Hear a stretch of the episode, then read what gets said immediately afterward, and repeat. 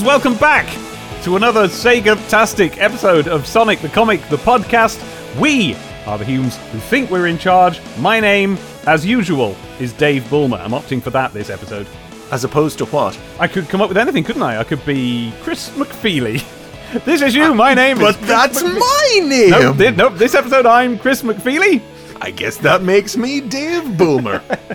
Happy Easter, Spike Balls! It's the Easter issue, without any Easter content, of Sonic the Comic, starring Sonic the Hedgehog. And it does say starring the Sonic the Hedgehog, despite him being right there on the cover. oh yeah, that's a little, uh, yeah. Well, no, isn't it normally that it says Sonic the Hedgehog, but it's his face that's normally not there if he's not on the cover? You're right there, you're right there, so it It's the always says it's face, it's starring. his little face. So, it, so we've got three Sonics. Sonic the Comic, starring Sonic the Hedgehog, and there's a picture of him. Speaking of the picture of him, I like this picture of him. I think this is good. This is Ed Hillier, and what he's drawn for us is Robotnik doing a big face, which I really like. It's a really cool cartoony face because, of course, we're into the cartoony Archie, no, the cartoony Adventures Robotnik now, and he's tying a bow around a big sort of glass egg that's got Sonic and a rabbit and a chicken. Don't know if they're the two named ones.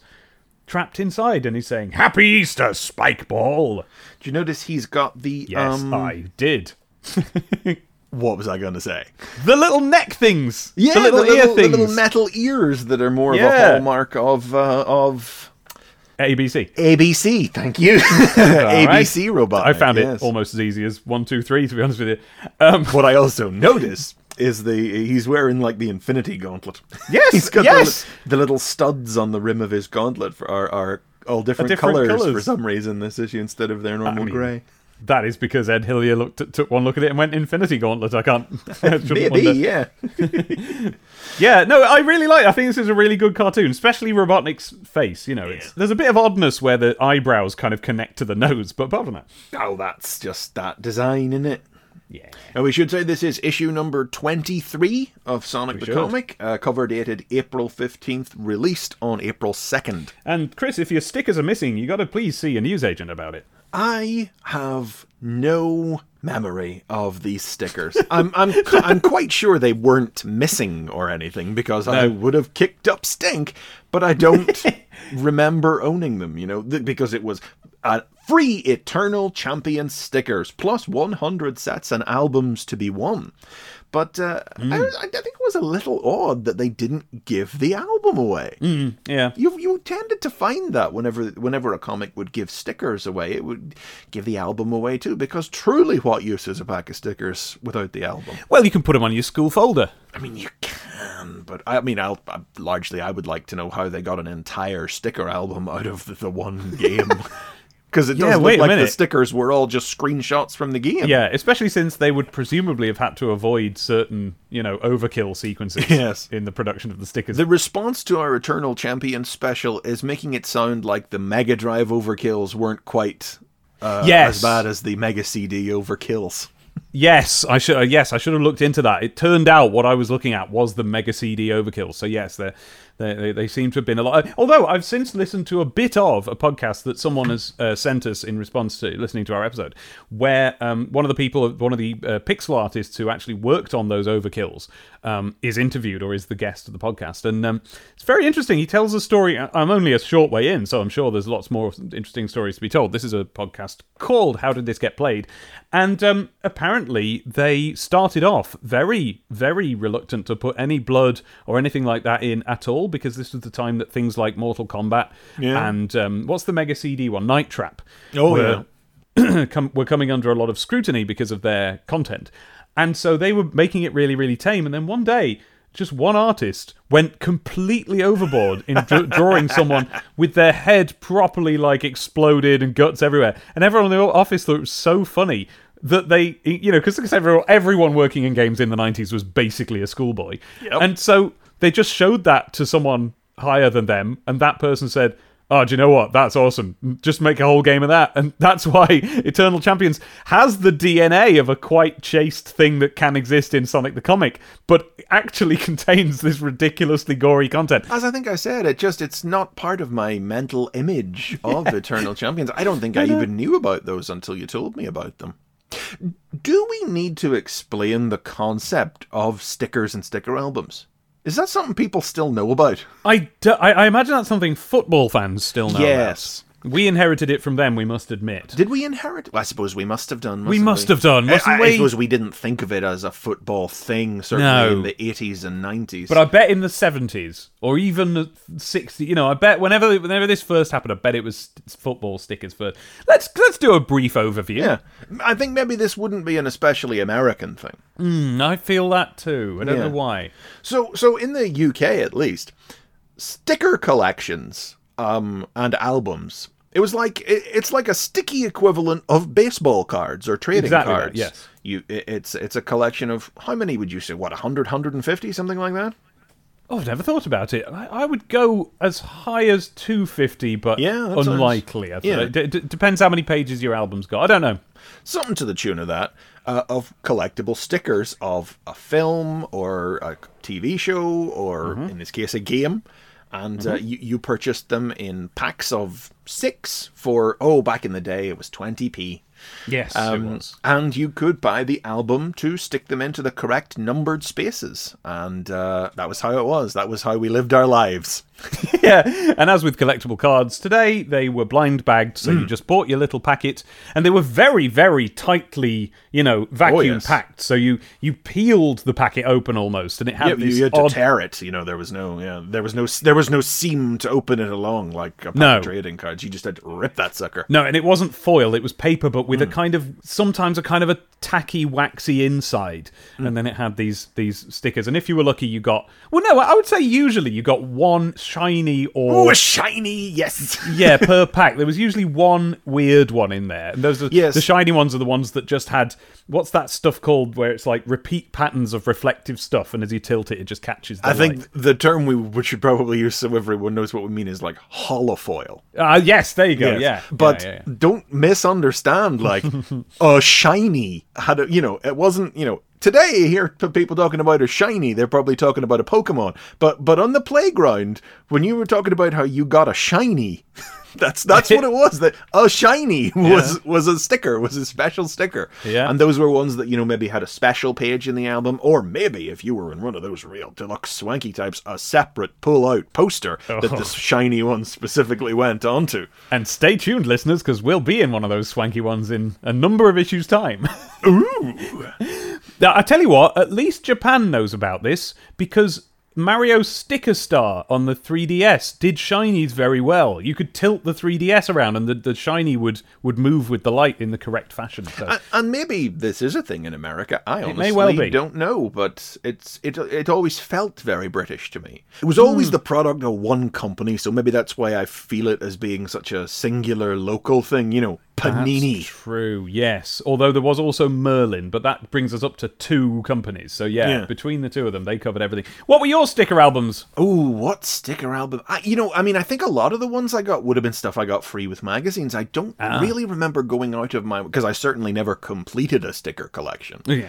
Obviously, as you say, they were all blind bagged. So after a Yes. certain point, you stopped being able to reliably buy things to, and, and they had a little slip in with the albums that would say, you know, to get the last few stickers you need, you can post off right. for them. That's right. You could fill in the last 20, 25 hmm. you needed and send it off with money, of course. Yeah, oh, yeah. Well, my first one was Popples, hmm. and that was, I, you know, I liked that, and I would put them in when I could. But I, you know, you, you're talking about barren pages, and every three pages Oh, you'd find one sticker or two. But then I got the real Ghostbusters one when I was about, you know, five starting school, and that one I did put an effort in to finish it. I didn't finish it, and, and part of that was because you never could, and part of it was because I did end up sticking some of the stickers around my bedroom in various places. But um, I made a real go of it, and that, you know, honestly, honestly, hand on heart, that sticker album was probably the singular product that the most informed my understanding of the iconography of Ghostbusters more than anything else. Uh, so, like, you know, when you think of like, oh, the Ghostbusters logo, you've seen that so many times. The Sonic and Knuckles logo, you've seen these logos so many times that they almost mean nothing to you. But sometimes you can just catch this edge of the feeling that came with that logo when you were actually that age to me, to get that feeling, I just have to think of the sticker packs because the exact shade of like almost black, dark blue on the background of those Ghostbusters logos, both the t- the text and the logo itself, that's where that feeling is to me. So those were quite important to me. And then, uh, and then later, STC gave us another one, but it hasn't today. It's given us six measly stickers in a pack, which you and I probably didn't even open. I'm sure I opened it, but I have no memory of what I did with it. I wasn't wasn't going to not open it. I wanted to see what they were. You had to do that because they were blind packed. You had to know. I agree with that, but I would have been so uninterested. yeah. Do you know? I haven't even checked. I wouldn't be surprised if it's still attached to my copy of the comic. I'll go and have a look at later on. When Yeah, we're please. Control Zone. Control, Control zone. The control zone is bursting with images in the wrong places. Megadroid wishes us an extremely excellent Easter. I was I expect them to do excellent Extremely, yeah, or yeah. extremely, but I suppose he's not Doctor Robotnik, is he? No. I suppose STC wasn't the kind of comic to do it, but in later years you could have imagined a Doctor Robotnik takeover of the control zone, where he would wish everybody an extremely excellent Easter. Yeah. I feel like if I was in a cheeky mood, maybe as an April the 1st thing, um, it'd be worth having Megadroid at least be reprogrammed by Robotnik to be an evil badnik for, for a little while, wouldn't it? Uh, let's see what else. He um, talks about the stickers. Mm-hmm. We're going to meet Captain Plunder and his Pirates of the Mystic Cave in Sonic. We'll get to Mm-hmm. that in a minute. And we have some trailers for what's coming up in future issues as the current serials are coming to their end. Um, yes, really looking forward to revisiting Sonic's World, Oh. which is uh, our look at what life on Mobius is really like. yes. Yes, Really was- looking forward to that. as a guy what liked his lore when he was young that one i was quite excited for and it paid off too and uh, also coming that issue in issue number 25 a hard-hitting new streets of rage story it is Oh, back brilliant. Oh, brilliant, brilliant, brilliant. I'm looking forward to that. yeah but uh, we can have a sneak peek of what's coming if we flip over to the back cover of the issue right now Okay, let's do it because the whole back cover, sometimes there's an advert there, sometimes there's a next issue there, but this, thi- this is just a full page picture. It's almost a pin-up. i was gonna say isn't it except they've written on it Nearly, but they've written on it. They've written, he's hell on wheels, top left. I feel like that's okay. You can put that on a pin-up, that's fine. Yeah. But then at the bottom we have this caption, Skates, who is the subject of the picture. He's on skates, he's jumping off a roof, he's got his arms out in a big pose, backwards baseball cap, men down at the below shooting up at him, but he's jumping over them and their bullets. And it says, Skates is coming to the streets of rage, Miss STC 25, if you dare. Not 24, which is the next issue. no this is an advance tease Yeah. So this isn't even a next issue advert. This is a next but one issue. yeah this one is by regular streets of rage artist peter richardson But back to the control zone, and, and we jumped the gun, Chris, because we've already covered the subject of the column in the middle. That's right, we did very early on, in fact, didn't That's we? That's right. It was when uh, we were doing our poster mag episode, but it was because we were meeting up in person, and I just wanted to show you the physical things. Yes, because uh, STC are giving away the Sonic books, the uh, the graphic novel compilations of early Sonic stories from the comic. Book one, Beats the Badniks, contains uh, the Sonic stories from numbers one, two, three, and 4. And book two, Spin Attack, has the stories from 6, 8, 9, and 10. And uh, those are pictured in the opposite order next to their names. It says Oh, book are. one, book one beats the Badniks, and then there's a picture of Spin Attack next to that. And there, this is another one where there's no question. You just uh, you just Yep.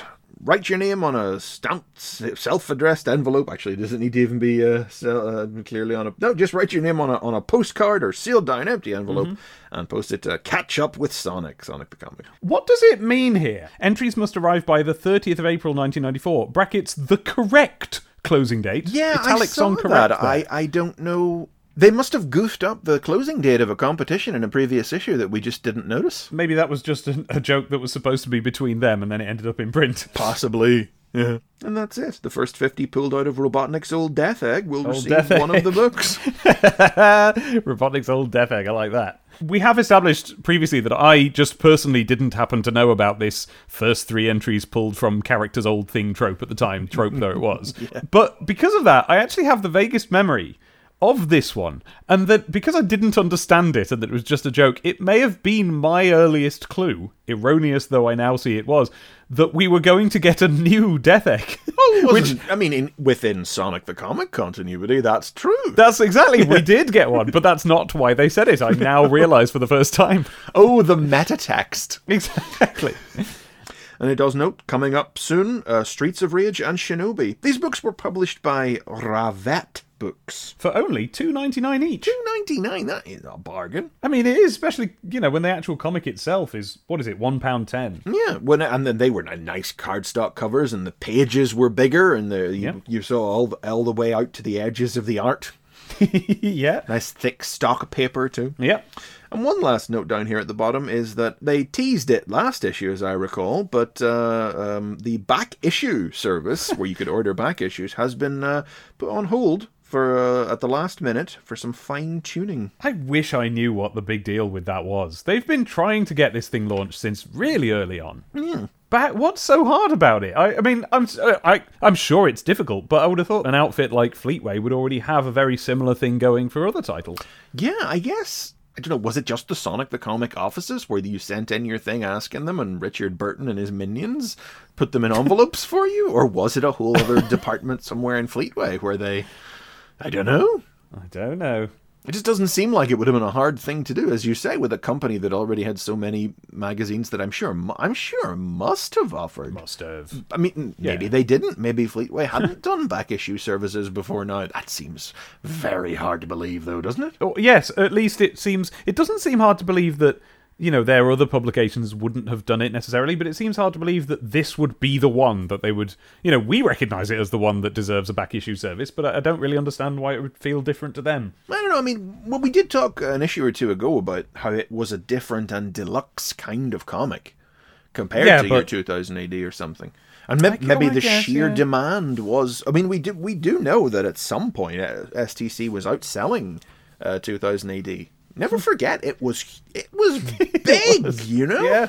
It's so weird. It is easy to forget because of how it's been buried so completely by the rolling boulder of internet history revisionism that uh, it feels like it was an extremely niche thing, but it, it just wasn't. And as we've been doing this, we keep meeting or finding out that more people we actually know read it. the internet I hope people know that whenever we make jokes about Yeah. Archie and everything, it, it is all in in we're just having a bit of fun. It's done with love. It's, it's done with love, but essentially it is our f- turn Well, that's it. because we have we have had to listen to 25 years of internet culture painting this as some weird foreign thing that oh what a quirky little thing nobody really knows about when it was frigging huge here. So frankly, it's our turn to make a few jokes, and uh, but, but but it is it is all intended to be in good fun. Yeah.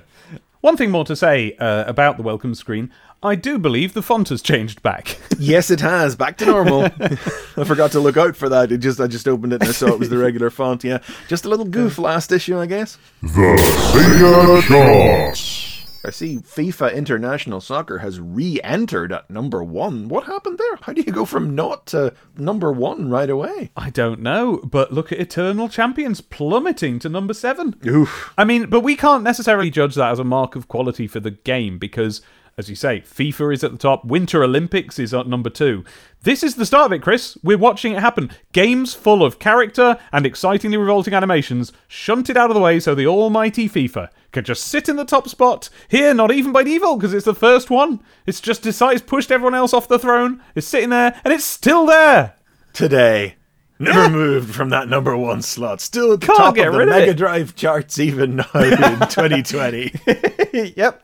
The Steam Mega Drive charts, the PS4 Mega Drive charts. It's always there. Pirates of the Mystic Cave, written by Nigel Kitching, art by Richard Elson, and letters by Ellie DeVille. When Amy is kidnapped by pirates, Sonic and the gang track the rogues down to the Mystic Cave Zone. While searching the cave, Sonic and Tails are separated from the others, overwhelmed by Flasher Badniks, and brought before the pirates' leader, Captain Plunder. Plunder demands Sonic hand over the Chaos Emeralds in return for Amy, but Sonic refuses and a fight breaks out. It's Amy who ends the brawl by proposing that the pirates and freedom fighters join forces to steal greater treasures from Dr. Robotnik. Plunder appears convinced and lets the heroes go, but he's already scheming to double cross Sonic and steal the emeralds. Captain Plunder. Captain Plunder. So we mentioned him before. Captain Plunder is like one of the four big league original characters for Sonic the Comic. We had Tekno Short Fuse Grimer and coming in fourth, Captain Plunder. And honestly, Captain Plunder is maybe even pushing it, but he he would get a few strips of his own in years to come, so you kind of got to count him. But he's great. I do love Captain He, Plunder. he because what he is is Nigel Kitching just dropping a big pirate into the comic, and how can that be a bad thing? But before we hit Captain Plunder, what we're at is a part which you know uh, uh, Chris is inclined to almost skip over entirely. That's because this is the the sort of story that, as we've established, I was always more interested in than you were, Chris, because this is a Nigel Kitching doing the what zone haven't we had that the kids might be wanting to see, and he just gives us a couple of pages of here's what's in that zone, dramatized. Oh, but this isn't one of those like run the features of the zone stories. You know, there's a there's is a sto- little bit. a little tiny bit in the sense that there are two bad. Well, what you've got- it's it's not like it's not like we have sequences of bridges crumbling out from under them or people No. having to pull down vine switches to lower drawbridges or stuff. It's just that the two badniks from the zone are in the story. Is all it really is. That's all it really is, yeah. And and maybe if he was doing this for the full seven pager, he would include some of that stuff. But yes, it's well, not only is it, it so it's two badniks that do belong here. One of which is called Flashes. Um, hey, I, I wanted to check because I couldn't remember what those badniks were called. In fact, I was surprised to find I apparently never learned the names of almost any of Sonic 2's badniks to the point that I had to look up if both of these are accurate. Uh, friendly tip to Sonic fans: uh, do remember to write Sonic or Sonic 2 when you're doing a Google search for the word flashes. Um, although I tell you what, I did like the top question in Google's list of frequently asked questions, uh, which was the question: "What is a flasher person?" Oh dear. I got there eventually, and yes, they're called flashes. They're the little bugs that light up. Yeah. Nigel here has has dramatized them as they they fill the air with electricity and they zap the hell out of you if you're anywhere near them. You couldn't uh, bop them when they were lit up. Yes, You would lose that was all it was in the game. They just had invincible frames, and uh, but before that, um they meet some Crawltons, which is Sega's chain chomps. They're the sort of worm ones that zip out and then back in, and then zip out and back in.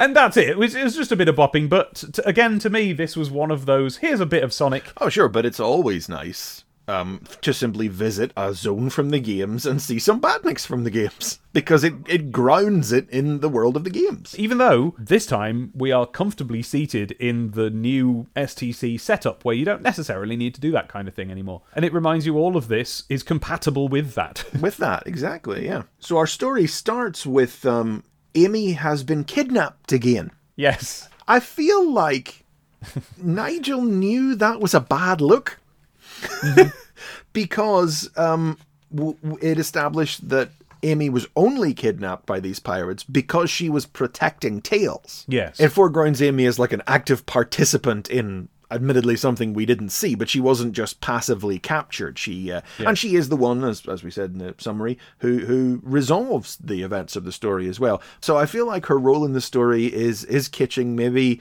knowing that having her be kidnapped again, hot on the heels of literally the previous story where she was also captured, is a bad look. These Yeah. first couple of issues for Amy were were a rough go, weren't they? But that's because literally all the information they have about Amy Rose from Sega is she gets kidnapped. And I guess they're doing riffs on that. Yeah, I hadn't thought of it like that, but you're probably right. It's like when it's her one character trait Yeah. is like Sonic gets captured. I suppose that's two. Like Sonic gets kidnapped. And that's. mm. But, well, regardless of whether that is the case, you can definitely see an effort by the story to paint the character in a more positive light instead of instead of just like a perennial kidnap victim. On page two, we have Sonic not being as much of a d- as everybody thinks. Watch. Because on page two, we've got what I think of as uh, quite a nice friendship moment from Sonic. Yeah. There's a falling door. It's one of those, fall, you know, the, the metal door slams down, and Tails does a nice quick move to duck under it. Sort of he flies up into the air to get through it. And Sonic compliments on his fast move, which is no small compliment coming from Sonic. Not from Sonic, yeah. Now, this is a moment where uh, there's a slight difference from the script that Nigel's provided us with. In the panel where Tails says, I couldn't let you face things alone, the panel description says that Sonic is helping Tails to his feet and grinning, because in the script, Tails did a sort of spin under the door, presumably a spin attack style move, but Richard's drawing it as this deft flying maneuver. And Sonic's line, just try not to get taken prisoner or anything, actually happens in that panel where he's pulling him up. But in the final version, that line gets shunted to the next panel. So this panel becomes a quieter, slightly longer moment where Tails is saying something supportive. He's saying, I couldn't let you face things alone, Sonic. And Sonic's just taking it with a smile and a hand on Tails' arm. Now, that hand seems to be because he's helping him up onto some sort of ledge, but still, the gesture reads as friendly to me. Uh, yeah, no, I mean, uh, to a certain extent, there there is a, a misunderstanding from international readers of the banterous level that Sonic Yeah. and Tails tend to have in their relationship, and the fact that Brits tend to talk to their friends Yes. like that anyway. Sometimes Yeah. they don't kind of get that. I mean, okay, n- no argument. Like sometimes it does go too far. Oh, yeah. Sonic does come off as a, d- but uh, you know, this one here, like, just try not to get taken prisoner, okay? Yeah. Nudge, nudge, bump, bump. Hey, and that you know, the, the, it's it's just bants, Dave. Yeah, yeah, that's what it is, and it's something we would have all been familiar with as the way friends talk to each other and the way people in comics talk to each other. I mean, Yeah. you know, Dennis the Menace would never have talked sincerely to someone he liked. He would have talked like this. Yeah. You know, I really like um, Richard Elson's art on this issue. And I mean, that, that sounds like a strange sentence, doesn't it? Because when do you ever not? But there's something about it on this issue. It feels like the line on this issue is finer to me.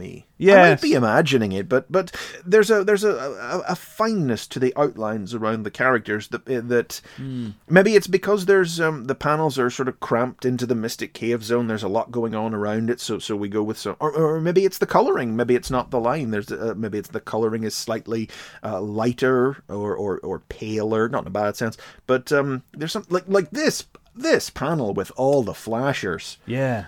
How that that feels just just huge you really get the sense of the huge cave that they've walked into but without ever having to make things too small or, or do or, or you or just like the forced perspective of flashers up really close to the camera so big when we know how small flashers are i love that panel Yeah, we've settled comfortably into this being the best drawn tie-in there is on the shelf, and, and not Oh, just God, yeah. not just comics. You know, like almost anything. You know, even like toy boxes and things like.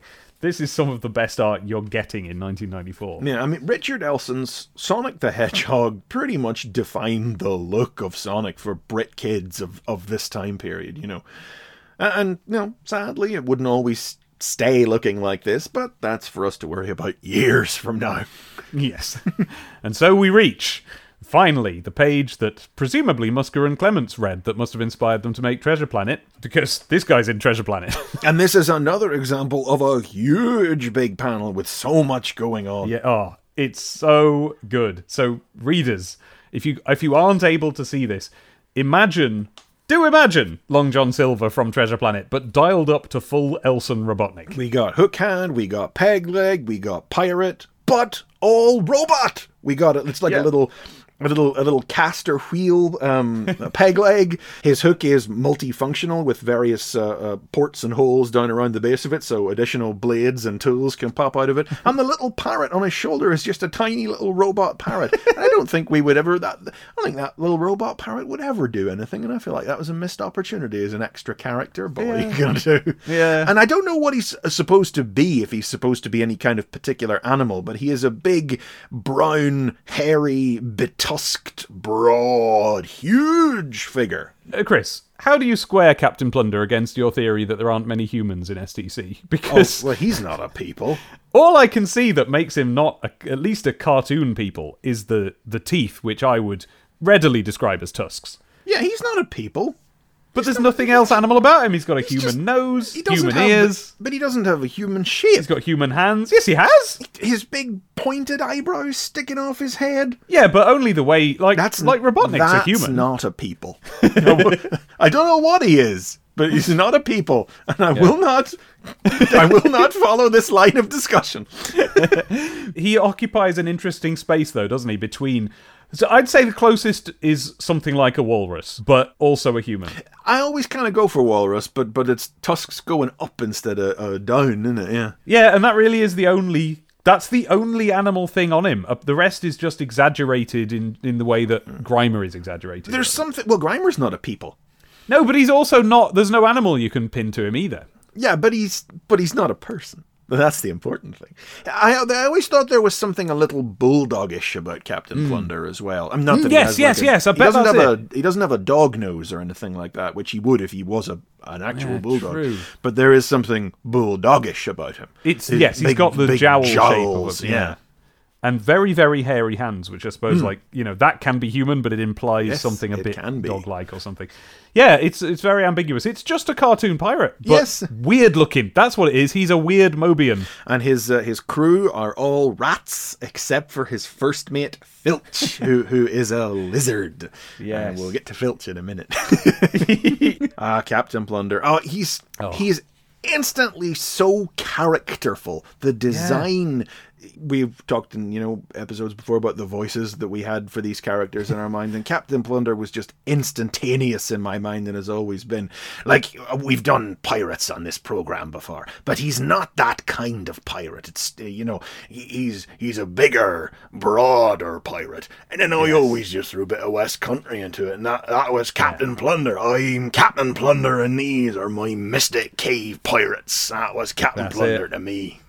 And he uses words like poltroon. Yes, I had to look that one up. I don't know poltroon. It's a very good piratey word. I'm not working for Robotnik, you poltroon. I stole those badniks. That's what pirates do. But have you noticed what is actually the lead in, the very first thing that we see on the Captain Plunder reveal page? It's that picture of Sonic clutching his head with his eyes scrunched shut that we both remembered. Sonic's eyelids, watch, there they are. Pink But it's eyelids. the one, right? That's got Yes. to be the panel we both could vaguely remember of him clutching his head. Yeah, yeah, uh, it's that or one that looked very much like it, yes. Yeah. I think one of the great transformative steps that came in with issues 21 and 22 was also the crystallization of, of pink eyelids. Which, Yep. as we have had pointed out to us, I don't remember if we mentioned it on the show or not, is how he looks on the title screen of Sonic 1. That's, that's, yeah, why that's did why we we think think he has pink eyelids, because they're supposed to be. I have written extensively for an as yet unpublished thing that I'm working on, uh, like a step by step, frame by frame breakdown of that title screen. How did I not remember that? I know, right?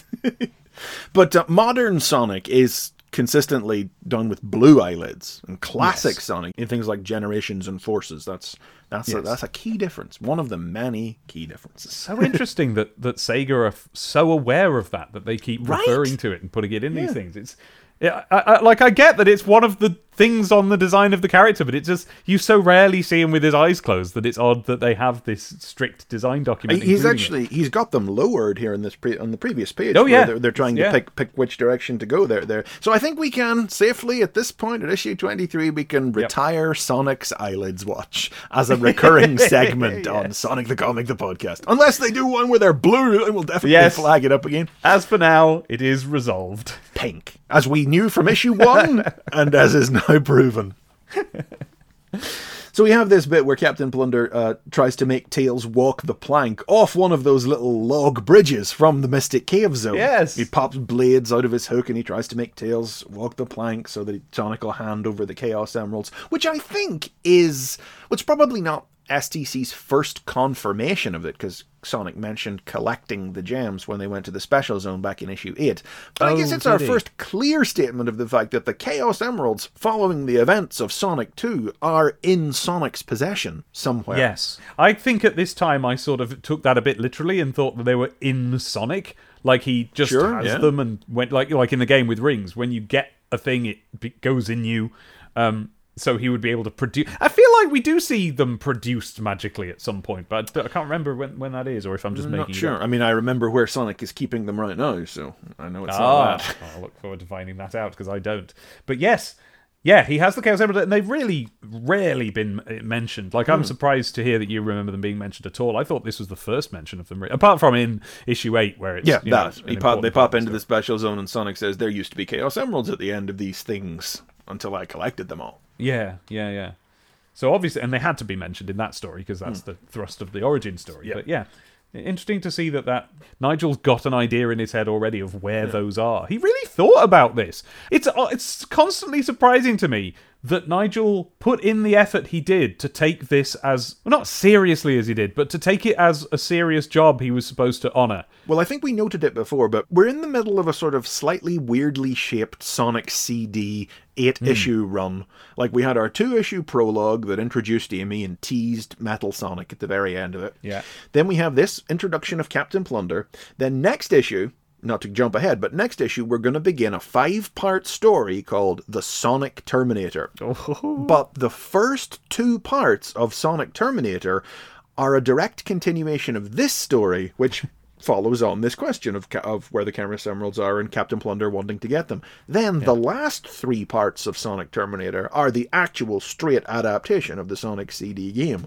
It's a strangely shaped run of issues, um, an immensely memorable one and a great one, but but it is a little oddly spliced up in that regard. It, it, it's it's it's more like Girl Trouble parts one and two, Pirates of the Mystic Cave parts one, two, and three, and the Sonic Terminator parts one and three. But uh, one, two, three. But they broke it up differently than that. But Sonic isn't handing the gems over anyway, so Tails uh, gets kicked off the plank by Plunder, and it's like ah help, and then it's like Tails, you can fly, you idiot. Oh yeah, that's great. I love it. It is, and I suppose that certain individuals might take that as another instance of Sonic being too mean, but I don't think you can have a character like Tails without ever once doing the gag of, oh wait, I can I fly. can fly, yeah. And Yeah. like let's like Tails is a a lovely little guy, Yeah. but he's a tiny bit dim. Aw. And I don't mean that in a mean way. It's just the it's the vibe I've always got off Tails. He's a younger guy. he doesn't think as fast as Sonic. He he's prone Right. to panicked reactions. Yeah, panicked reactions and, and over enthusiasm. He's a bit of a penfold. He's there because he's so enthusiastic. Crumbs. and then that's a distraction. With none of the pirates are expecting Tails to come flying up, so Sonic exploits their their confusion to try spin attacking Filch, the first mate. And he just passes through him because Filch is a ghost. of course, he doesn't believe Filch is a ghost at all, and I love this panel. Oh uh, God, yeah. the the Nigel script that he sent us again, it specifically describes him like the two Plunder and Filch come in all matey matey like, cuddling in next to one another, and he goes, "Oh, Filch is a ghost, all right. Killed him myself, so I did." Ah, 'twas my own fault for taking the extra biscuit, Captain. and, he, and we can see that there's literally a bullet hole running straight through Yeah. Ghost Filch's head, like a he was- massive bullet hole right through to the other, other side. You see clean through his head. Oh, you can see through all of his head, but you can particularly see through that bit. and he's all surrounded by flies and everything. Th- that one panel defined those characters' relationships forever. I think. It's so good because they're brilliant. such mates. They're and so- it's one of those things where looking at the script, looking at the final page, it's a pleasant surprise it was allowed in at all because Yeah, this right. is like, oh yeah, I I shot him clear through the head myself. I did, and yet feels so friendly and nice. It's so British. Was my own fault for taking the extra biscuit. that was the slight that he killed him for, taking an extra biscuit. Brilliant. Then we get Amy saving the day. Um, she she suggests that uh, they have ways of finding out about Robotnik's operations, and they can tell the pirates what air freighters are worth robbing, and then maybe the pirates will be able to lend them some muscle sometime. Did you love spot the um, yeah, Yeah. Kinto Bar, Yeah. Sonic's Kintobor computer. It seems like such an unnecessary footnote, but it's like Amy says Yeah. we have ways of finding out about Robotnik's operations. Asterisk. footnote. Sonic's Kintobor computer constantly Sure. monitors Robotnik's transmissions. It's like I don't feel like you need to tell me that mid sentence like that. oh, I don't mind that. These few lines are actually not in the script, are they? Where um, Amy says, "In turn, you might be able to help us sometimes," and then and then we have Captain Plunder hmm. and Sonic reacting. Yeah. Because in the script, it just jumps from that to the next panel. A, a deal has been made, and the pirates are letting them go, and it does feel like there's a bit of connective tissue missing there. So so we have these few lines from Sonic and Plunder reacting to Amy's plan before actually agreeing to it. I'll be a smart girl you got there, Poltroon. She's not my girl. I love that Amy.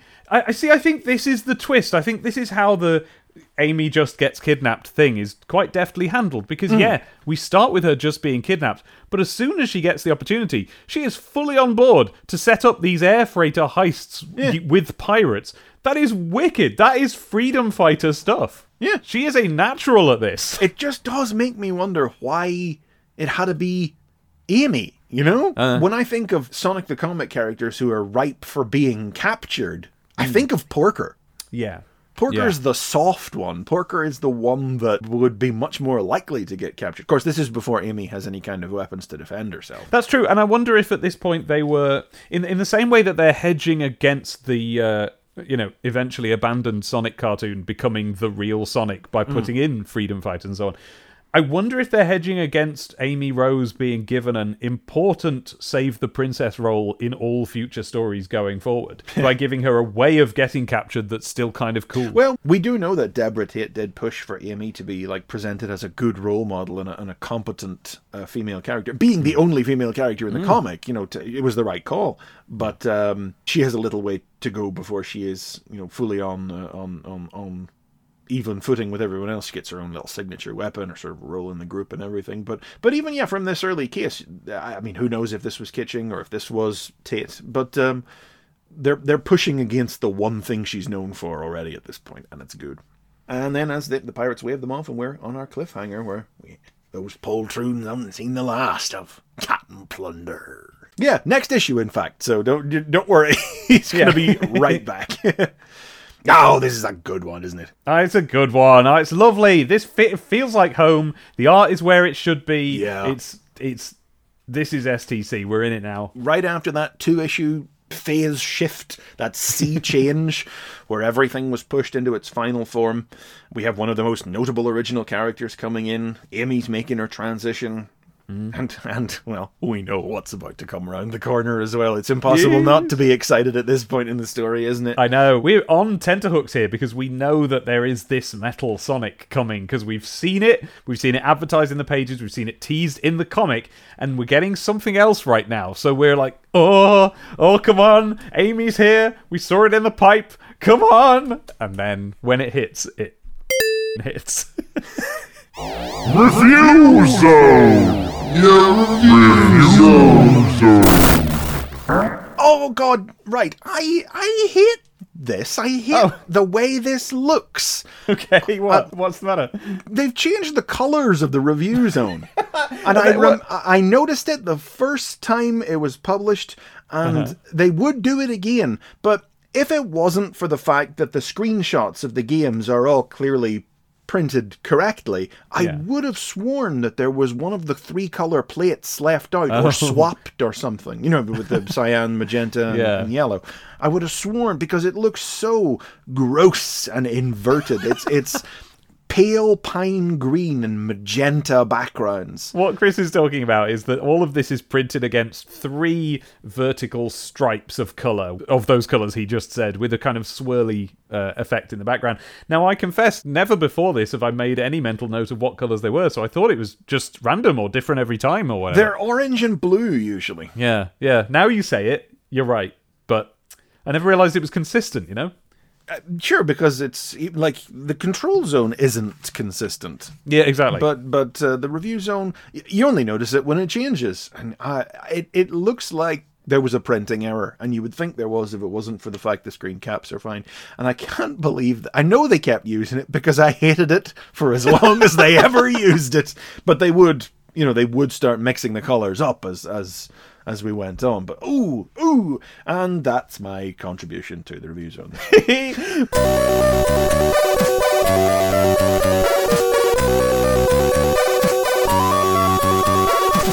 We've got CJ Elephant Fugitive on the Game Gear. I've already mentioned this. This is CJ's Elephant Antics, uh, which was already out from Codemasters on the computers.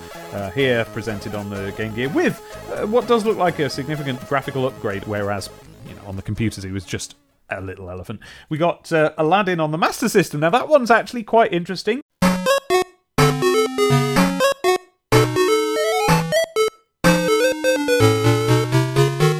I looked it up. It is a significantly different game Looks it. than the version on the Mega Drive. It's actually kind of like a mashup of the Mega Drive approach and the SNES approach. All right. Because the actual levels are fairly, you know, they're almost like um, those const- what are they called? Constant runner, infinite runner games where you're just Oh, hitting yeah. jump. The the timed running, you're not allowed to stop or it all goes wrong type of game. Um, so you can see in this screenshot he's running away from the uh, the guard chap. There's a lot of levels like that. There's a couple of them on the Mega Drive, but particularly the uh, the carpet chase level. But there's a, a few of them here. But between levels, it does quite extensive cutscenes which reenact more or less the whole film, script and all, with you know, with the sprites doing, you know, animations just made for those cutscenes. Quite, quite lovely. I think I would have really enjoyed having Aladdin. In fact, no, I, w- I would have loved having Aladdin on the Master Ooh. System. Ha- no. I would have loved having this game on the Game Gear, and I'm ah. surprised to see that it's not coming out for both because Master System and Game Gear. Yes, you, you often do find that whenever, at this point in time, whenever you see a Master System release, it's also Yeah. just on the Game Gear as well, because It's more or less the same hardware. Now, you could get, I don't know if you could at this stage, but certainly by the time I bought my friend's Game Gear, it had a Master System converter, so you could just as ah. easily play Master System games on a Game Gear. So didn't know they did one of those. I will go as far as to say that the best version of the 8 bit Sonic is the Master System version played on a Game Gear, because you're playing the same game, but you're zoomed out way more, so you can see more of the level, and Sonic is little and cute. Oh, okay. And Subterranea on the Mega Drive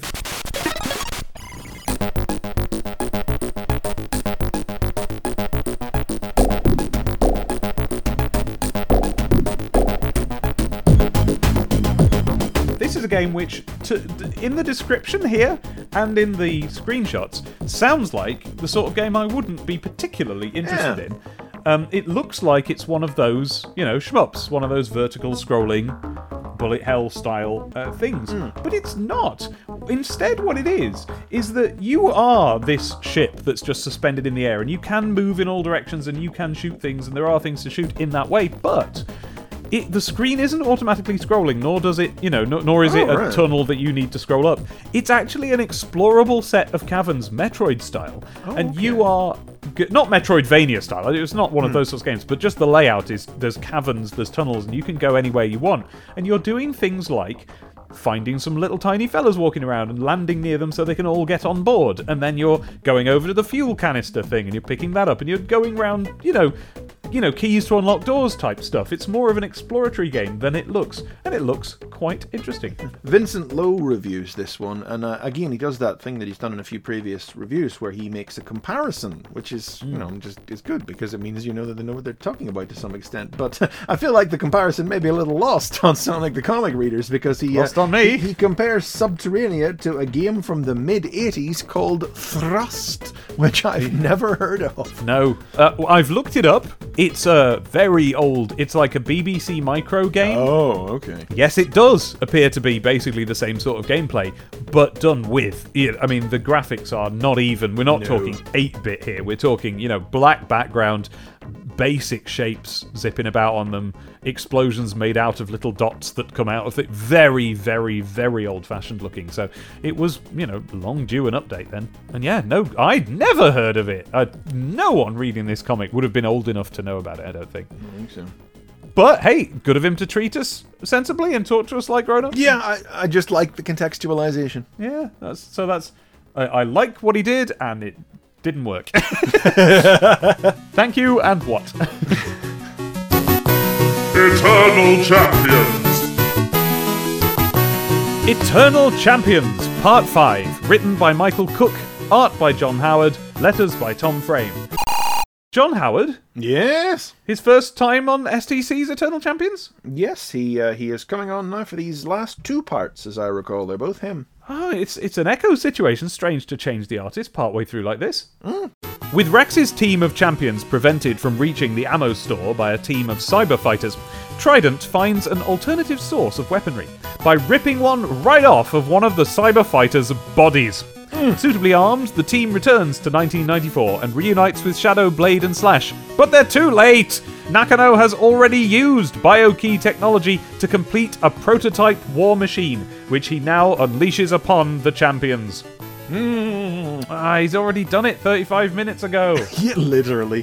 What about this first page, though? It feels like it's just been shifted uh, down the page for some reason. There's there's a whole huge white white gutter up at the top. Uh, the the art doesn't go all the way up to the top of the page. and a very cramped final panel. Yeah. I mean, Yeah. not not such that, that anything is unclear or that anything Nope. that should have had a good, clear image of it has been cut off the page or anything, but yeah, something's wrong there. No, yeah, that, that, yeah, and it's not one of John Howard's best actually, even within Eternal Champions. But anyway, uh, I'm not going to have a go because he's done a lot of pages for this issue, not presumably at the same time, but there's a lot of them. yes, that's right. Uh, 10 of this issue's 24 story pages are the work of John Howard. So God, you're right. God, ten pages. That's a lot of pages to there's do. a lot of pages in a, in a magazine like this, yeah. Yeah. So, Chris, the opening caption is very good. 2345. Six Eternal Champions seek high tech weapons to free comrades trapped in 1994. But first, they must defeat a biomechanical tag team in the Cyberdome. Every word is a rung up the awesomeness ladder. I love it. you know, you you you start with eternal. you start with twenty three forty five. You get to eternal champions. You get to high tech weapons. You get trapped in nineteen ninety four. right? You can stop there. Biomechanical tag team, the Cyberdome. Oh, oh, Michael Cook, you're really spoiling me here. Giving me these lovely. Uh, what are the chocolates called with which the ambassador is spoiling Oh, us? Ferrero Rocher. These Ferrero Rocher words. They're so lovely. Uh, this is a a great moment for Trident again. Actually, pause. What did I? Why? Why did you keep buzzing me on the Eternal Champion special?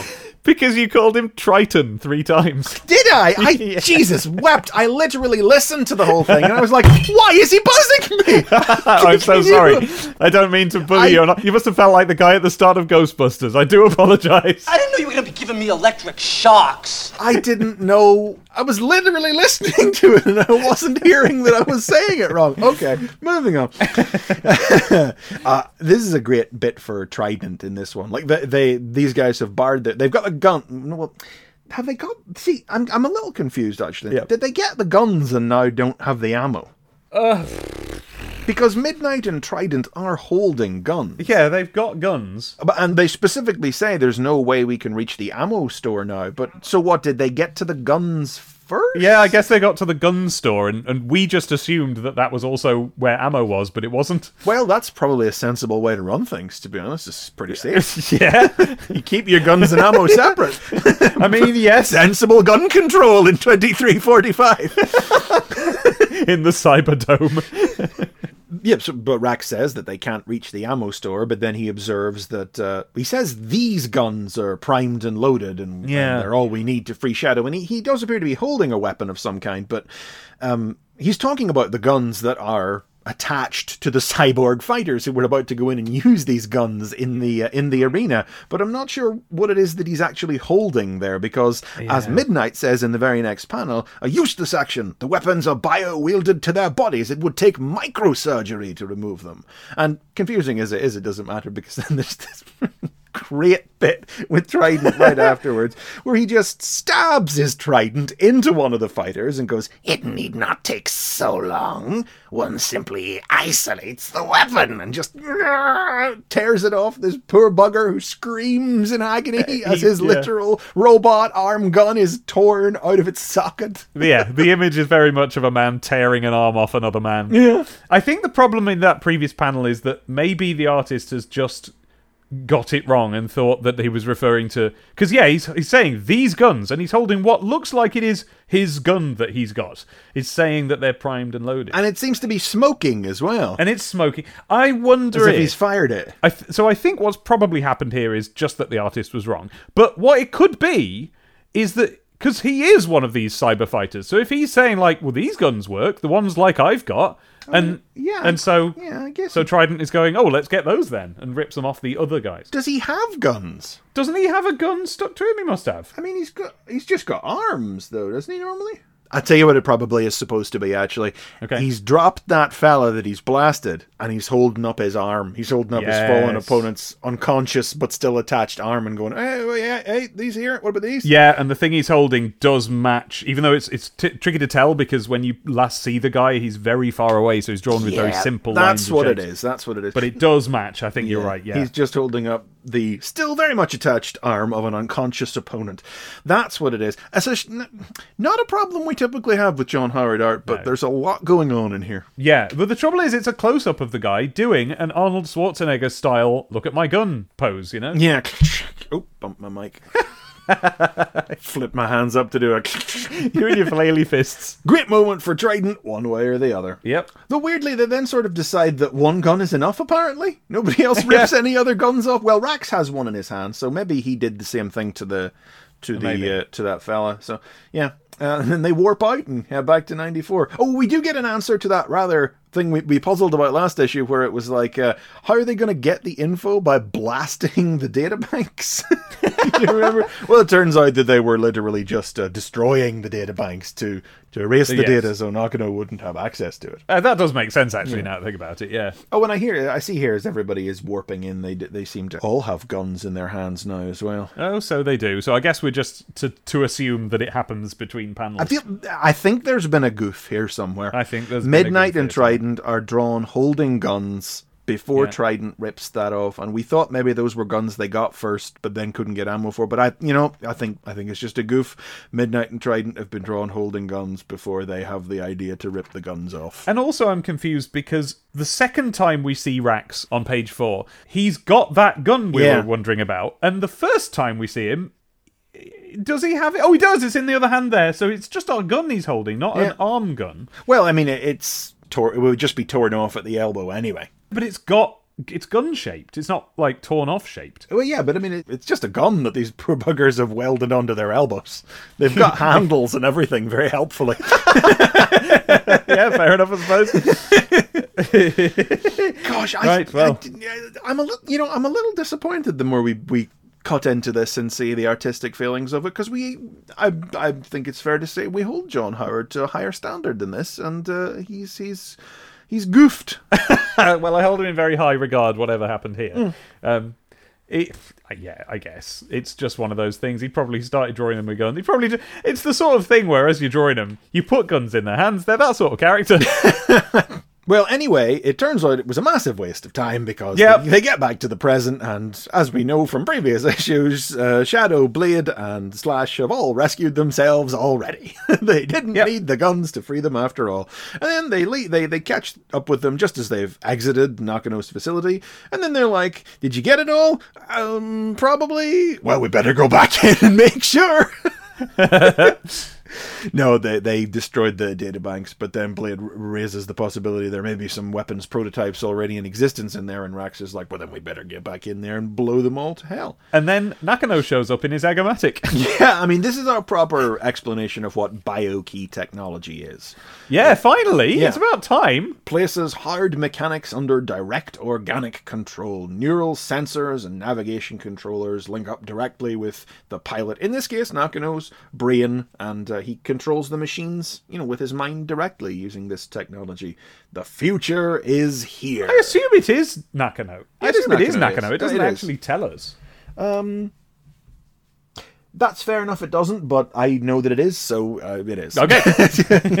I mean, this is clearly the boss showing up. so Yes, this is the final boss. Shall we end on the cliffhanger just if we get a page long explanation of what biokey technology is and how it works as he blows the champions to bits? And uh, Chris, the closing caption of this comic is very good. yeah, next, Bracka Boom! That's marvelous, isn't it? A, a slightly, slightly decapitakish. A little bit. Listen, Michael Cook is good at captions. Yeah, I have to say though, uh, um, the more we unpacked what was happening there, uh, you know, it sort of washed over me as I read it. But the more, uh, the more we unpacked the confusion of the art in that one, uh, It's the sort of comic that it is. It's something where it is supposed to wash over you. Not, hmm. I'm not suggesting all of these things we've pointed out were necessarily deliberate, but it's the sort of comic it is. It almost just imagine a load of bodies flying around punching. That's what this comic is trying to establish in our heads, and uh, that it does. And, uh, uh, you know, in the end up, the main beat of the whole thing, which is that they rip the weapons off the cyber fighters, is Yeah. never anything less than horrifyingly clear that that's what's going on. Yeah, Um, that is a good bit. but yeah, there's just some other inconsistencies in Argos that we wouldn't normally expect from John Howard. So uh, a little bit of an inauspicious start on the champion strip for him in that regard, unfortunately. Not enough to really drag down the whole strip, but and then we do get the, the weird bit which, it's like, turned out it was all for nothing. yes, but uh, we must be. Is it the last episode next issue? yes, last episode, next chapter, same for Shinobi. Oh, we're, oh well, we're building up to a big John Howard special then. Yep, uh, that's right. Yeah, we'll have we'll have two John Howard strips next issue as well. Uh, hopefully, we will be able to better understand everything that happens in them. New zone. New Zone. Ah, God almighty, I've looked over to the right and there's a football screenshot. Will we never be free of it? It's all right. This is it's it's almost no football news at all. Thanks be to God. We start with a cart built for four. J Cart brings friends together. Playing Sega games on your own can be entertaining, but for a laugh and a half of full cream fun, there's nothing like taking on a friend or three. Unfortunately, there are very few multiplayer Sega games around. The few That's that are available. a strange sentence, don't you think? isn't it? There Yeah. Very few Sega multiplayer games around.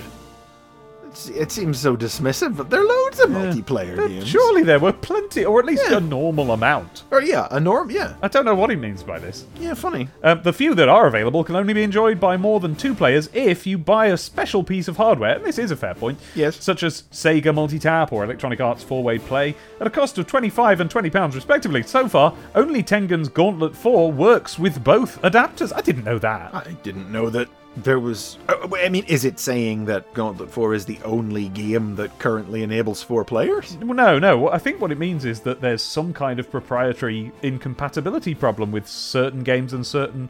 I don't know what it means. That seems very silly to me, you know? yeah. Yeah. But wait, Yes, Codemasters have the answer. Yeah, because they've announced J-Cart for the Mega Drive. Every J-Cart comes with its own built-in four-way play facility, and there is a pic. There are two pictures. One is of the cartridge. Now, Chris, do you remember when I was trying to describe to you the shape of my Dizzy cartridge? Yes. There it is. That is the Okay. Codemasters cartridge shape.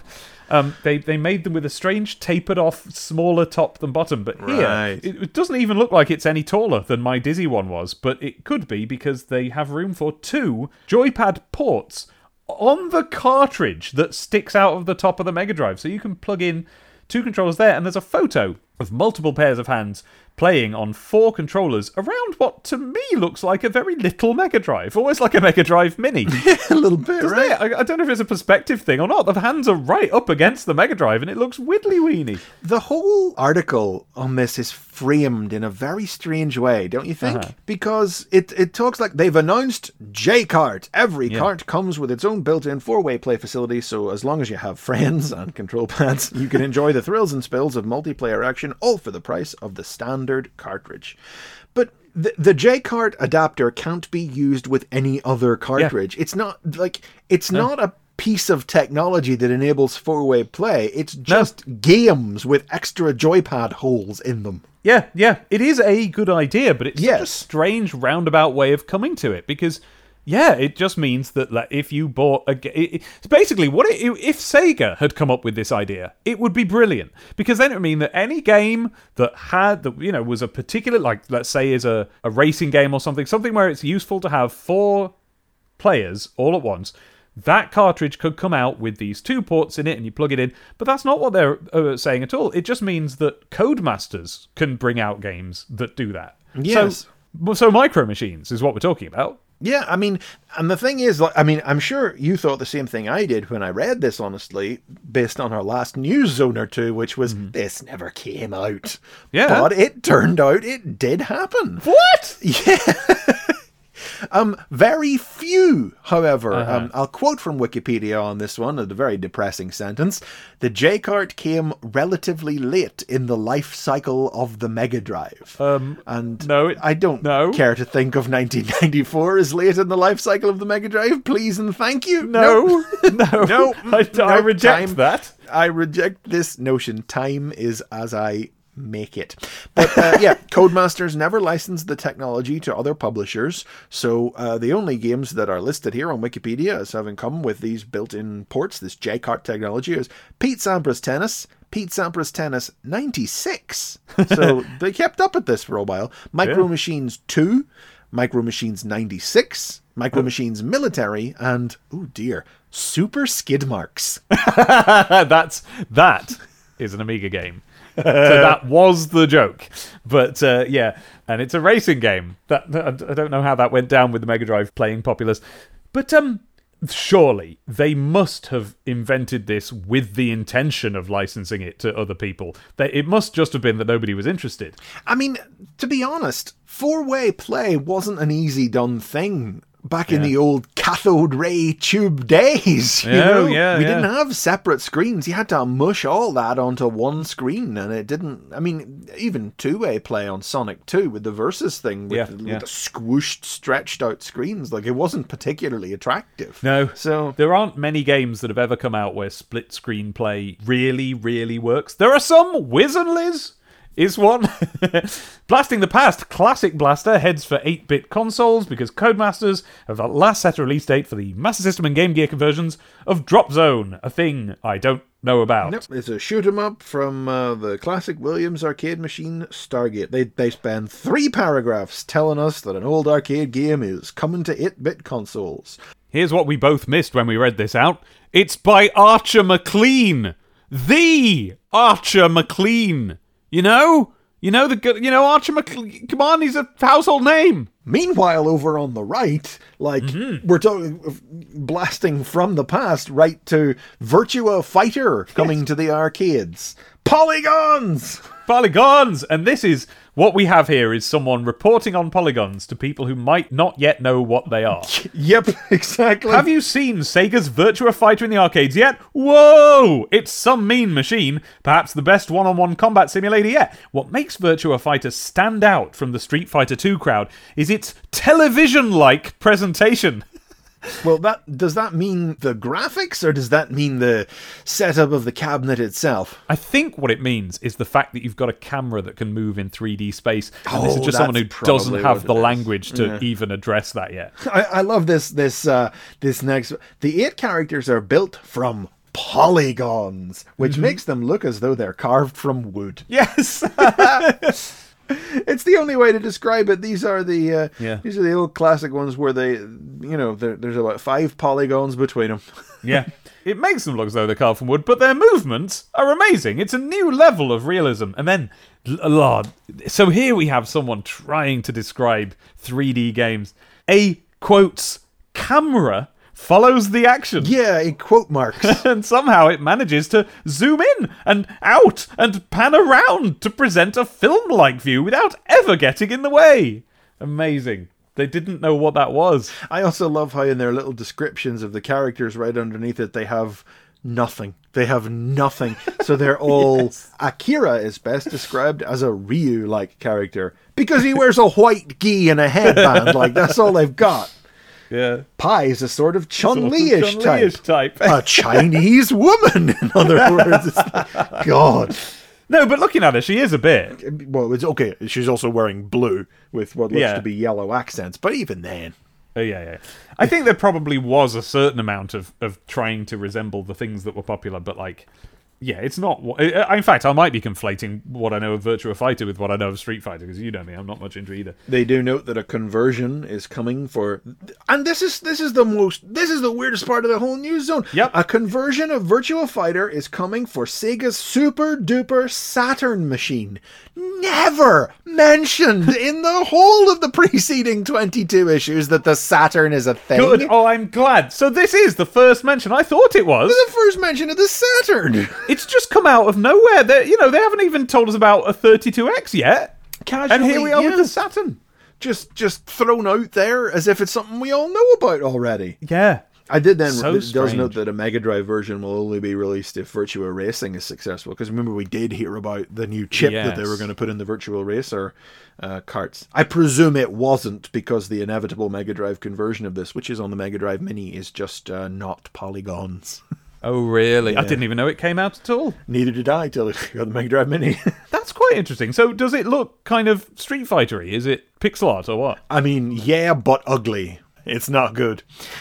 Yeah, I'm looking at it now, and the sprites for the Mega Drive version aren't just sprite renders of the of the polygons. They are drawn specially, but they're not especially good. No, they are not. I mean, I don't know how late in the Mega Drive's lifespan that one must have happened. It must have been one of the very last games they brought out, surely. Yeah, they're not especially terrible, but like they don't live up to the standards of the of Eternal Champions, for instance. Or Street Fighter, but but I mean, Street what Fighter. does? But Eh, well, quite. but okay. But even Eternal Champions, yeah. I love how the Virtua Fighter bit here ends. Look at this. In the meantime, look out for the Virtua Fighter arcade machine. It's as impressive to watch as it is to play, and it could redefine the way some people think about arcade action. And well, everything was polygons very soon after. But It right, did. okay. Now, he, but here's the thing. Back at the time, what did you think about this? Because be Virtua honest, Fighter? like, no, not Virtua Fighter specifically. Polygons. Because when you look back at it, what we're really looking at is the the the the strangled birth croaks Yeah. of a whole new form of gaming. Yeah. You know what? It's mostly rubbish. I thought it looked horrible. And Yes. the, the okay. next- Good. All right. Same page. Well, I, I saw Virtua Fighter, um, and, and I'm not a person who was, you know, near any arcades. I can't tell you when I saw it running, and I thought it looked awful. And and I continued thinking that 3D games looked terrible right up until the Dreamcast. Sure.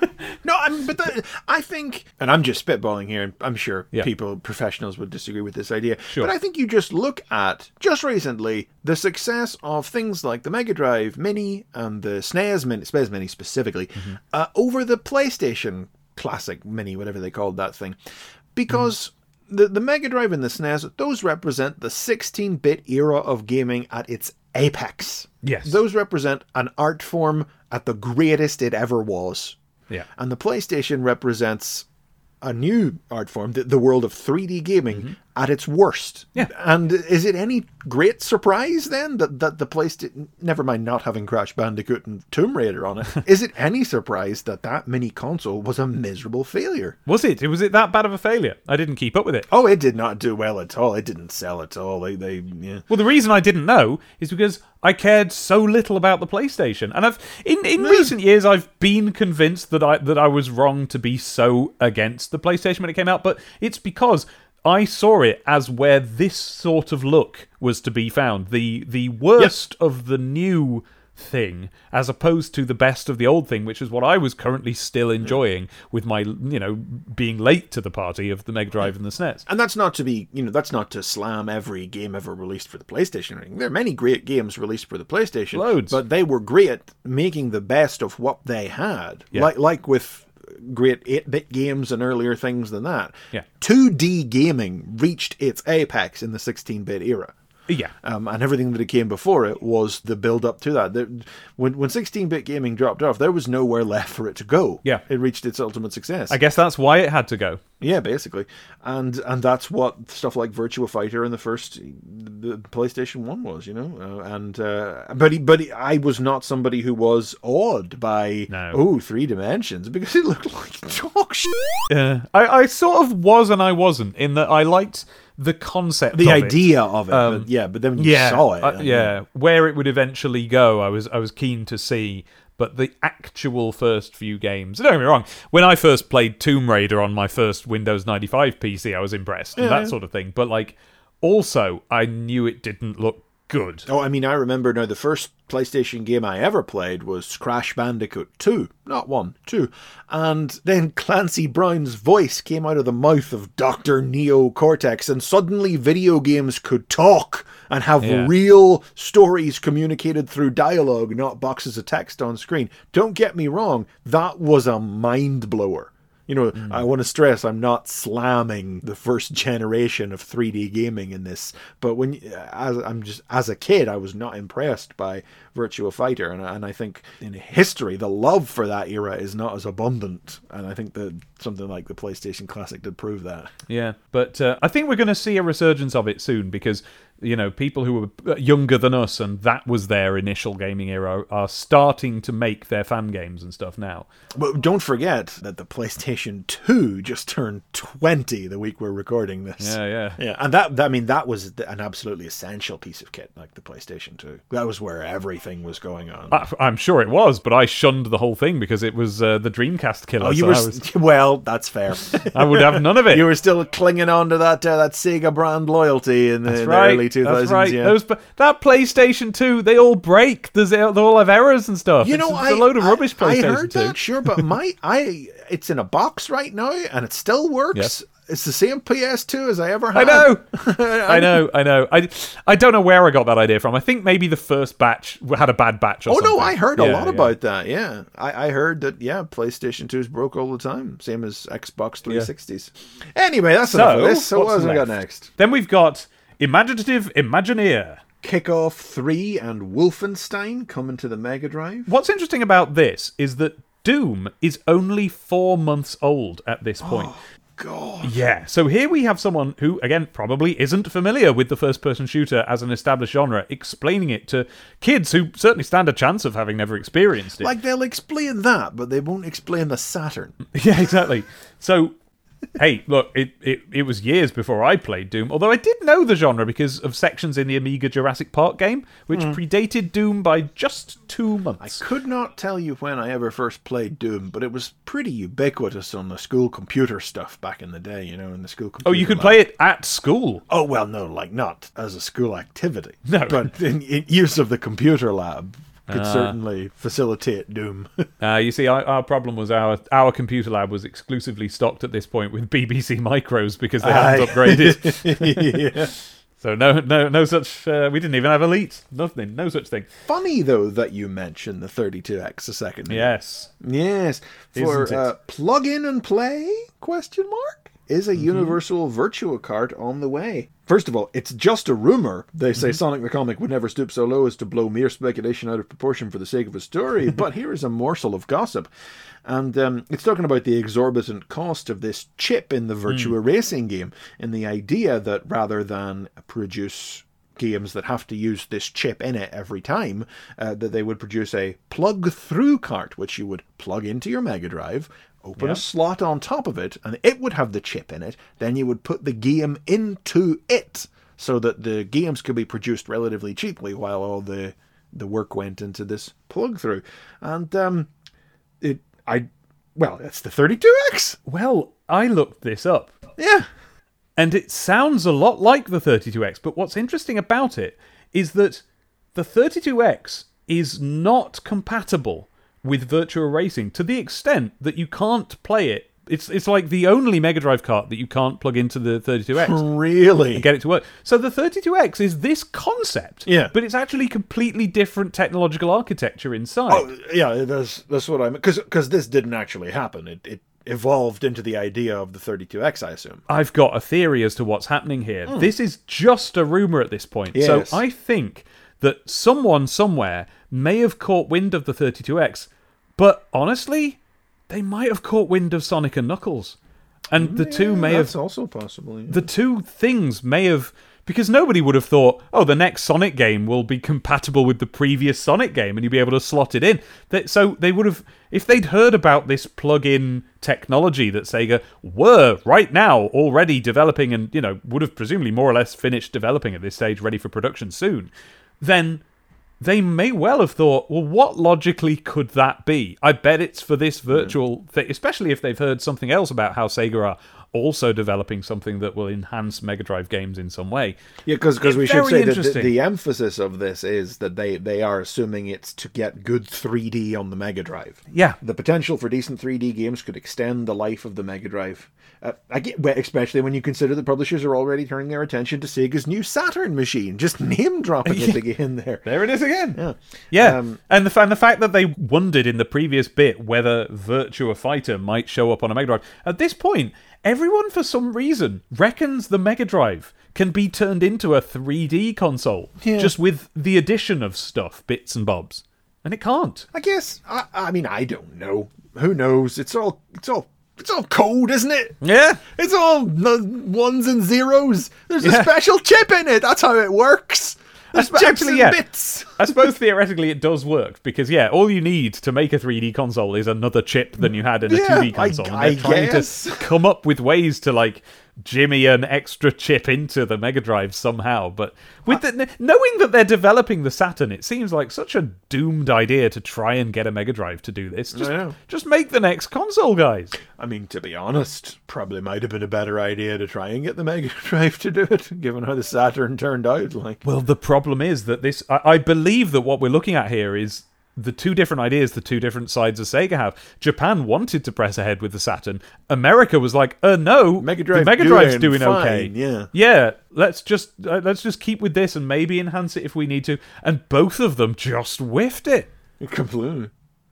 I'd be interested to see now, whenever they do announce the 32X, which can't be that Yeah. far away in, No. in, issue wise, um, if there's any kind of callback to this Yeah. proposal and see what it's evolved into. 'Cause, well, well, we'll, we'll hear about Sonic and Knuckles first, so we'll see. But uh, prophetically, or whatever the opposite of prophetically is, that section ends with fingers crossed that Sega plumps for the plug through system.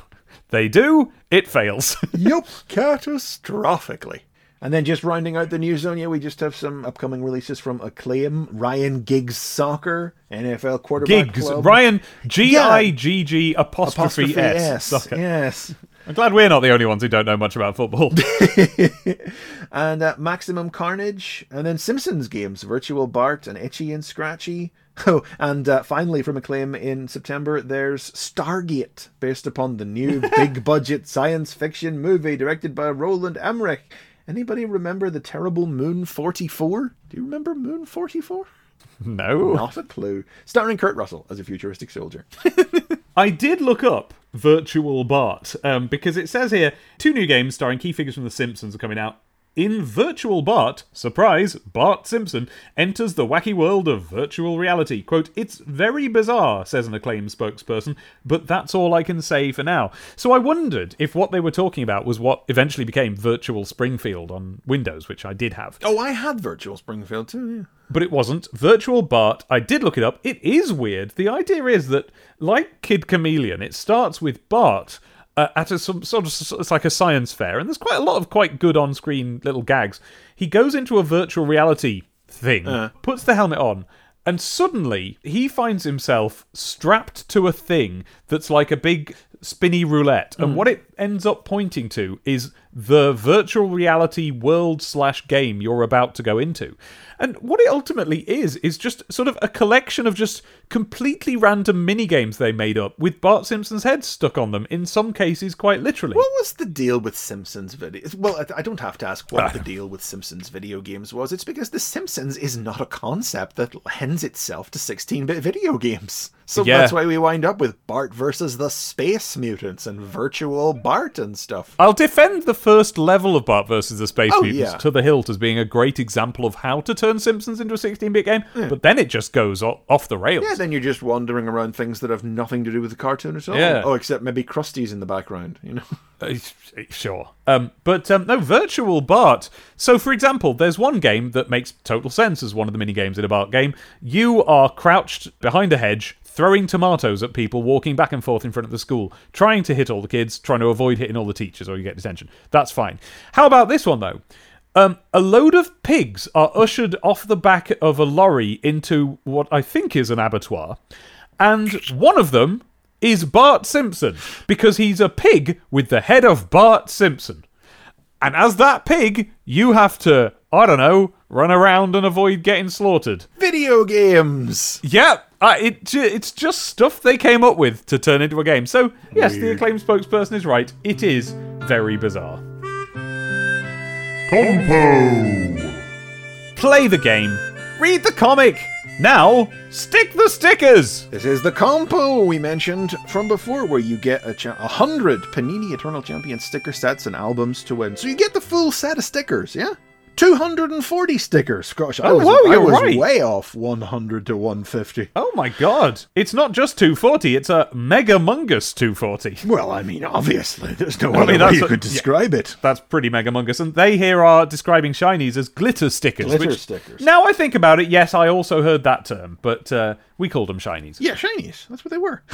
You're right. I didn't. I didn't twig to that. That they're giving away the full collection. That sort of.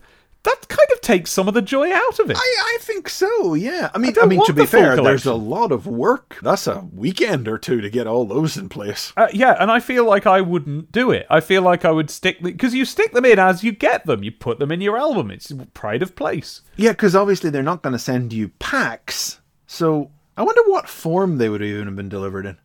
Yeah. Well, if you won this competition, Please let us know. let I would know. love to know because obviously they didn't ship them out in little blind packs. So what were they like uncut sheets or Yeah. What? What did they send you? I don't know. And if you did, then that's because you wrote down the answer to the following question What is the full name of the Eternal Champion who was a cyber fighter in the future? Interesting tense there. Um, hint a quick glance at this issue's EC story might help. I confess I don't remember noticing it. Oh well, I mean I know the character's name, but I, I feel like this is a bad choice of question. Uh huh. And you may remember why from the Eternal Champion special. Because the, the character's name is Rax Coswell. But Yeah. Rax Or is sta- Yeah. is notionally is supposed to stand for what is it? Robotic armored exoskeleton or something? Yeah, like that? something like so that, what do they want? Do they want Rax Coswell or do they want robotic armored exoskeleton Coswell the third Esquire? I think if I'm if I'm judging this, I'm awarding it to the kid who writes all of that. yeah, well, that sounds like a you move. Yep. Rax brackets robotic armored exoskeleton end brackets Coswell. Coswell. That's Yeah. that's the one that wins for me. I mean, I'm sure the answer that they wanted is Rax Coswell, but it's Yeah. just an, an ill-advised question that they didn't think out the ramifications of because obviously me with my child's mind I have today here and now I have reached the uh, the problem that it poses. I do love the name of the contest though. Stick it to the champs. and that's actually the address you send it to. You send your name and address to stick it to the champ and your answer to stick it to the champs STC 25 to 31 Tavistock Place London WC1H9SU. All entries to arrive no later than the closing date of Friday the 13th of May. Hope it's lucky for you. After that, the first 100 entries pulled from one of Larson's old hats. Will I think win. we need to start a spreadsheet for what gets pulled out of what. Yep. Uh, if any listener has already obsessively started the spreadsheet, then uh, send it in and don't come round to our house. Then on this, this, this is a half page compo, and then we Yeah. have the uh, the subscription coupon is back um, underneath that. But then on the facing page, we've got the result of the winner take all competition from issue thirteen, That's the, uh, the the spot the, the difference, difference. one, where Yeah. the, the details were pulled from one of Sonic's old power sneakers. They go to pains to use that phrase again. They Yeah. do, they do love it. they must have got wind of the fact that I didn't know what it meant, and so they're just filling the comic up with three examples so far in one issue. I t- what right? What issue was this in? Thirteen. I'm gonna see if that one I wondered if was one or just a printing error was one or just a printing error. Ah, yes, it's a. It was a little bit of junk ink in the speed lines behind Sonic, and no, despite that being a difference, it wasn't meant to be.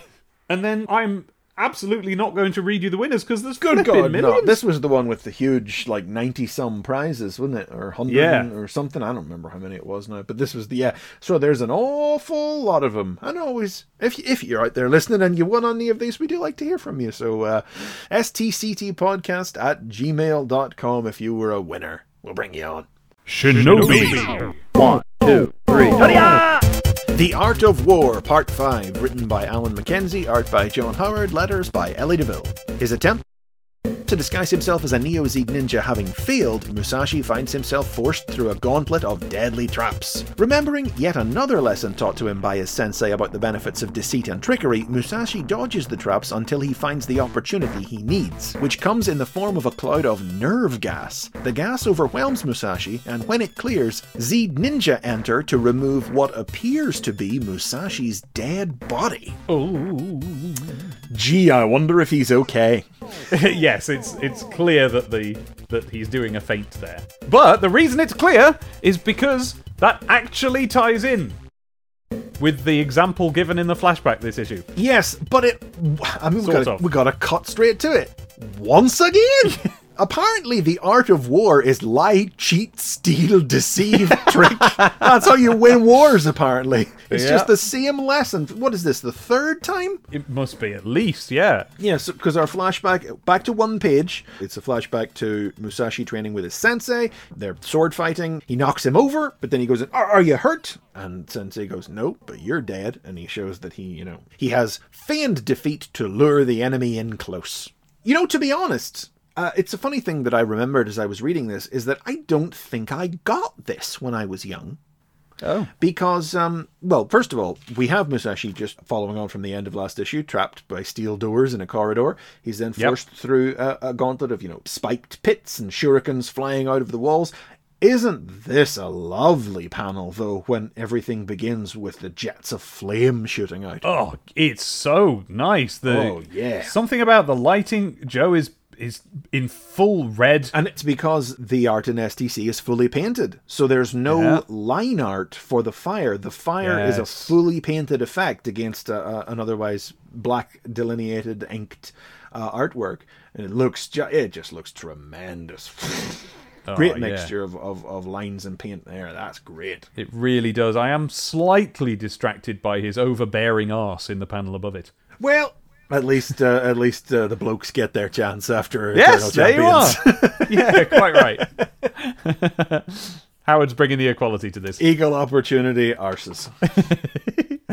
but yeah, so after he dodges a few of these traps, scythes coming out of the walls, uh, he says, um, cunning traps he can handle, but not forever. What he needs is the right kind of trap soon. And then a jet of this pink nerve gas shoots out of the floor and surrounds him. And the caption goes, heavy nerve gas. Perfect. And I have a memory as a kid of, of misreading that, of, uh, of reading it as heavy nerve gas perfect. As a sarcastic, He's actually oh, annoyed It's at like, the- oh no, not nerve gas. Oh, perfect. Yeah. Um, but no, reading it with the knowledge of what the flashback has truly given me. Uh-huh. Yes, this is this is the cover he needs because he's not friggin' dead. So uh, he has exploited the nerve gas to appear dead somehow, and uh, of course we we end on a uh, a, a full page splash Hmm. Of the, the Zeed ninja surrounding what appears to be his dead body. Again, not something you saw very much in STC. We have said No, because it's it, it constitutes, if you're not careful, uh, you know, a- a waste of space, or at least if you are the creator, you might think of it in tho- those terms because you'd want to cram Mm. in a bit more. But no, when it's used well, it has a real effect, and this is one of those because you've got this picture of all the ninjas standing around. Of course, we know that he's just pretending, but there's there's an element of like anticipation. They're like, oh, they're in for it. also it's the nature of this chapter of the story is such that he clearly had a uh, an idea for it. It's just that the idea was so simple that it allowed this to be done. There's nowhere, nothing else in the strip is compromised to facilitate this big final page splash. They could have done some more space of him dodging traps and everything, but Yeah. I mean they, they already squeezed like four or five traps into two pages. So why why would you? It, it's it's it does everything that it needs to do. Really tight, really well accomplished. It was a very simple idea for a chapter that's been executed very very well artistically and in terms of the pacing and the structure and what it allows the story to do. Just a little disappointed that the art of war lesson has tricked the buggers again for like the third time. Although to be fair, the Neo Zeed sinister voice that comes over the speaker at the start to tell Musashi he's he's messed up does at least quote Sun Tzu. Uh, you forgot his fundamental rule: never battle an enemy on his home ground, which Yes. does probably sound like something that was in the uh, in the art I've of war. definitely heard that before. Whether, yeah, whether I, I won't ever claim to be correct about what is or isn't in that text, Yeah. but I'm sure I've heard that one as being from it. Yeah, it's a simple one, but it's a very effective one. Just some adverts. Just a page of adverts. Page of adverts. What do we got this time? Oh, it's the sticker collection again. Again, Uh, here we are again. They really want us to be interested in this sticker collection. Yep, 20p for the stickers, 50p for the album. Oh, really? Wow, 50p for the album. I would have gone at uh, surely a pound at least. But then I suppose 50p was the sort of number I had in my memory of what sticker Really? albums cost. I suppose they are. They want you to have the album, don't they? Because that in, Yeah. that's incentivizing you to buy the sticker. You know, it's funny, right? Because I was just in Eason the other day. We didn't say it at the start of the podcast, but sticker collections aren't really a thing anymore. They just happen for football. Oh, is that right? Because I, I suppose I'm not being a kid. I assumed I just didn't know. But you're, yeah, I haven't seen a lot of albums about. No, uh, there was a flap like last year that the price of last year's stickers were up. I think uh, packets of stickers cost like 80p these days or something. And to be honest, it's a little surprising that's all they cost to me. But um, I was in Eason and there was a, an entire end cap of the new album. And I was like, wow, what, a, what does an album cost these days? And I picked it up and it was free. Oh, Yeah. well. Because that's what, because like you say, what they really want you to do is they want you to buy the stickers over and over again. Um, so, the, so in, in this case, the cost of the album is fairly low at only 50p. So nowadays, to I guess convince you to spend money on the more expensive stickers, they just give you the album. That m- makes sense. Does make sense. I guess that's why sticker albums came free with magazines back in the day. Uh, yeah. It's very easy to just buy a packet of stickers or have a free packet of stickers and then do nothing with them, as you, as you apparently did yourself. Um, but when you've got an album, if you get an album and a single packet of stickers, oh, you'll put those stickers in that album, yeah. and uh, and then then we'll be inspired to purchase more. It'll eat at you. It'll gnaw away at you. It was the Yeah. it was the loot boxes of the 1990s. Ah, yeah, you're absolutely right. Yeah, I've, I'm still. There's that now that I'm thinking about it. There's a little shiver going down my spine at the fact that that Popples sticker album and that Ghostbusters sticker album remain unfilled. yeah. And that and that's it now. There's no one I can swapsy with now. No. Well, maybe there's a who knows? Maybe there's a community of panini Oh. sticker traders somewhere on the dark web. I love that they would have to go to the dark web. Oh, Oh, this God, is yeah, this yeah. is too much for the normal web. well, it's it's been 30 years now. That glue must have aged into something you could huff rightly. They're now contraband Ghostbusters Can't legally stickers. trade those. Imagine getting arrested for possession. oh, it's a stick up, Gov! That's a crime word. Oh dear. so this is another half-page adverts. Uh, Oh, yeah? and yeah, yeah. And underneath, uh, then we have a um, Batman and Superman. I have genuinely no memory of this magazine being published, Yep. but um, Nope. Batman and Superman number two. So it was only just starting, and uh, it's it's it's reprinting the death of Superman and Nightfall storylines. The the two hugest Batman and Superman stories from the 1990s. The existence of which is probably the reason they chose to publish the comic in the UK. Uh, yeah, but uh, that must have been an exciting time to be a UK reader of both of those things. Yeah, in one comic? Yeah, Gore blimey. yeah. And there's an illustration of various superhero type people fighting. I, I don't know all of them. I can see. Uh, well, there's Rax Coswell in the background there, and there's um, That's Doomsday. straight up naked woman in the top left. That's fire. and Blue Beetle, Booster Gold, Guy Gardner, and I actually don't know who that is in the background. Oh. With the red cape? Not a clue. All right, okay. So, well, we ought to read who's who in Batman then to find out. Oh yeah, that must be a. Oh, that's why they're advertising it. A free fact-filled booklet telling you everything you ever wanted to know about Batman. Oh, so this character will not be in it then, because they must be a Justice League International member. That is a naked woman. How is that the design of a DC character? Uh, she's on fire. Yeah, but okay. She- the she's way that not they've green. Yeah, and the way that they've shown that is by drawing a naked woman and then putting a little bit of fuzzy flame stuff around her. Yeah, well, she wears a costume when she's not on fire. It's like the Human Torch isn't naked; he's wearing a costume, but but it's she's just sheathed in fire. I mean, I wear a costume when I'm not naked as well. yeah, you also don't look like you're wearing one when you're on fire. I, uh, have you ever seen me on fire?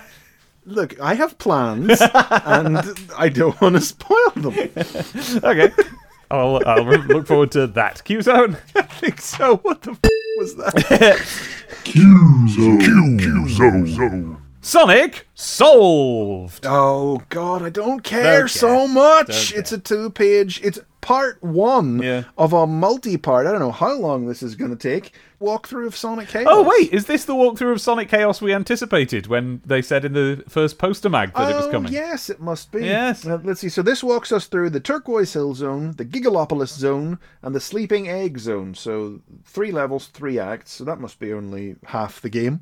And it really is just telling, you know, it's it's a list of bullet points such as things to look out for, a Mobius strip, things to watch out for, springs. Yeah, it's not actually how to get through the level because you don't need to be told how to get through a Sonic level. It's just Play the game. watch out for these things. Like they give you the number of TVs. Look for 16 containing rings. Yeah. Um. Oh gosh, here it is. As for defeating the big bad boss, wait for part four of this Sonic Chaos guide. So sorry, folks, we're not going to have an awful lot to say about the Q zone for the next couple of issues. No. Wonder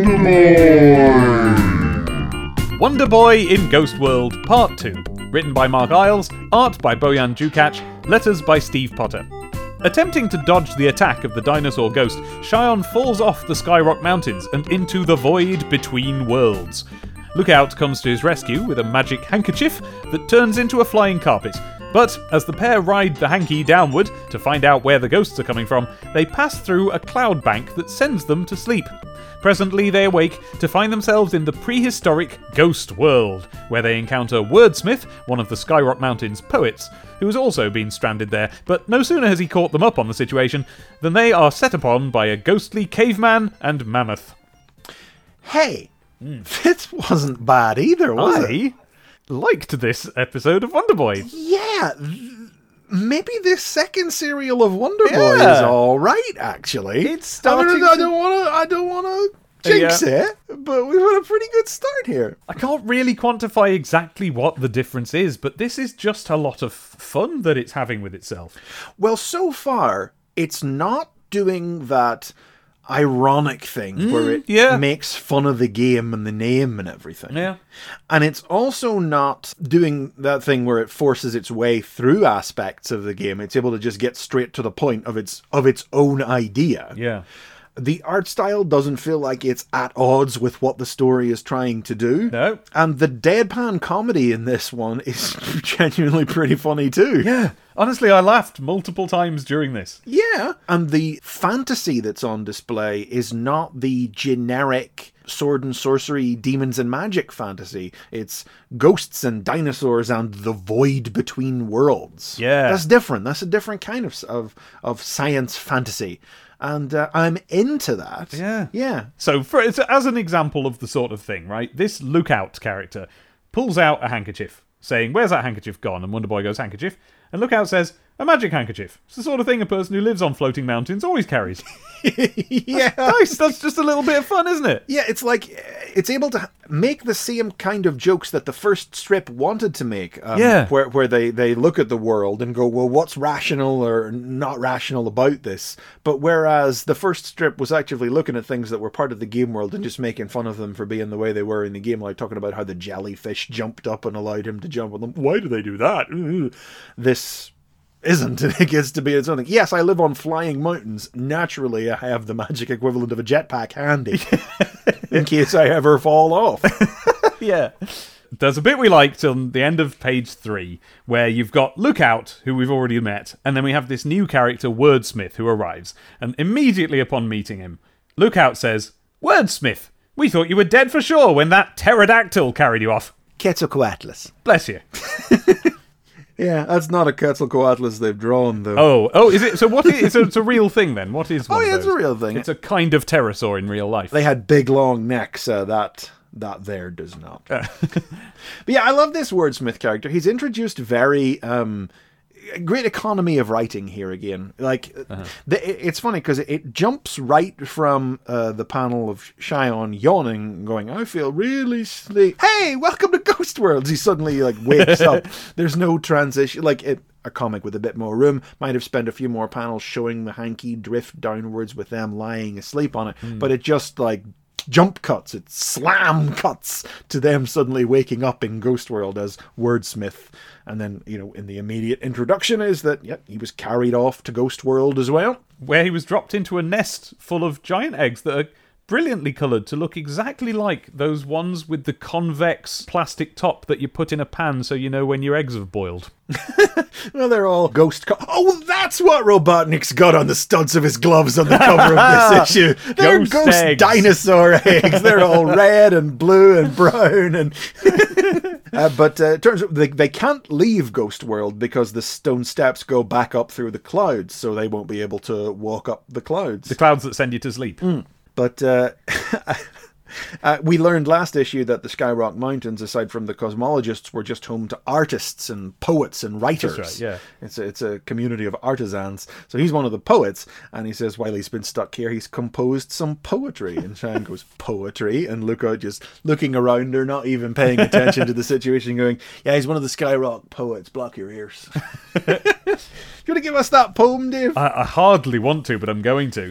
this, this is what Mark's come up with. and, and uh, well, it's meant to be bad, but it is. yes, yes, yes. I saw a dinosaur fly by. It had a mean look in its eye. I started to shake and quiver. That dinosaur made me shiver. Brackets, though not with cold.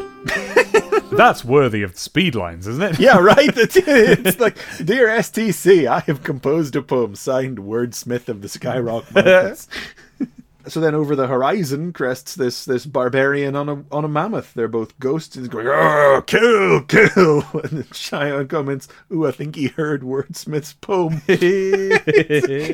It's a good beat. I'm really surprised at how much I'm enjoying this second serial so far. It's yeah, it's lovely. I thought I was going to approach it with a real cynicism, doing the whole dinosaur thing to ride the Jurassic Park wave. But the fact that it's off doing its own thing and it's not feeling beholden to the games and, and it's not weighed down then by their art style or they, their their features and is just able to actually have a bit of real deadpan fun and genuinely make us laugh. Yeah, I'm Just a really bit of it. mucking about, isn't it? Yeah. Yeah, just a bit of mucking about. Speedlines. What is in Speedline? Oh well, there we go. Carla Padmore from Well. Anstey, Leicestershire has uh, has uh, sent in a poem. Yeah, we've had a letter from Wordsmith here. I love Sonic the comic, and those who don't are moronic. yeah. Sonic never fails in his quest. That blue hedgehog is by far the best, Uh, but the way he treats Tails is quite chronic. Chronic. Yeah, thanks, Carlo. Yeah. Yes. Yeah, a few too many syllables in those third and fourth lines. Yeah, it's not. It doesn't scan very well. The use of chronic, to, which is you know everyone knows that's what you go to when you rhyme with Sonic. Uh, not great. Sorry, Carla. It was a child. Of course, it's great. Megadroid comes in with a, an AABB scheme here.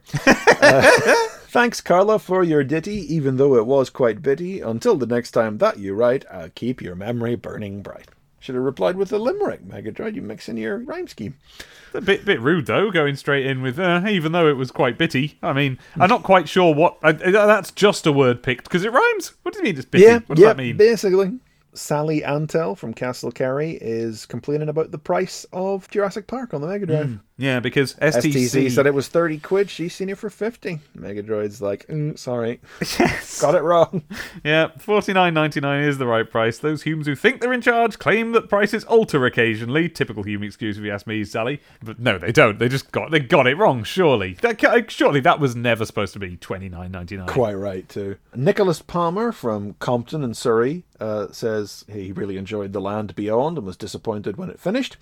But he also thought that they might like to know that whenever I get angry, I read your comic and it calms me down.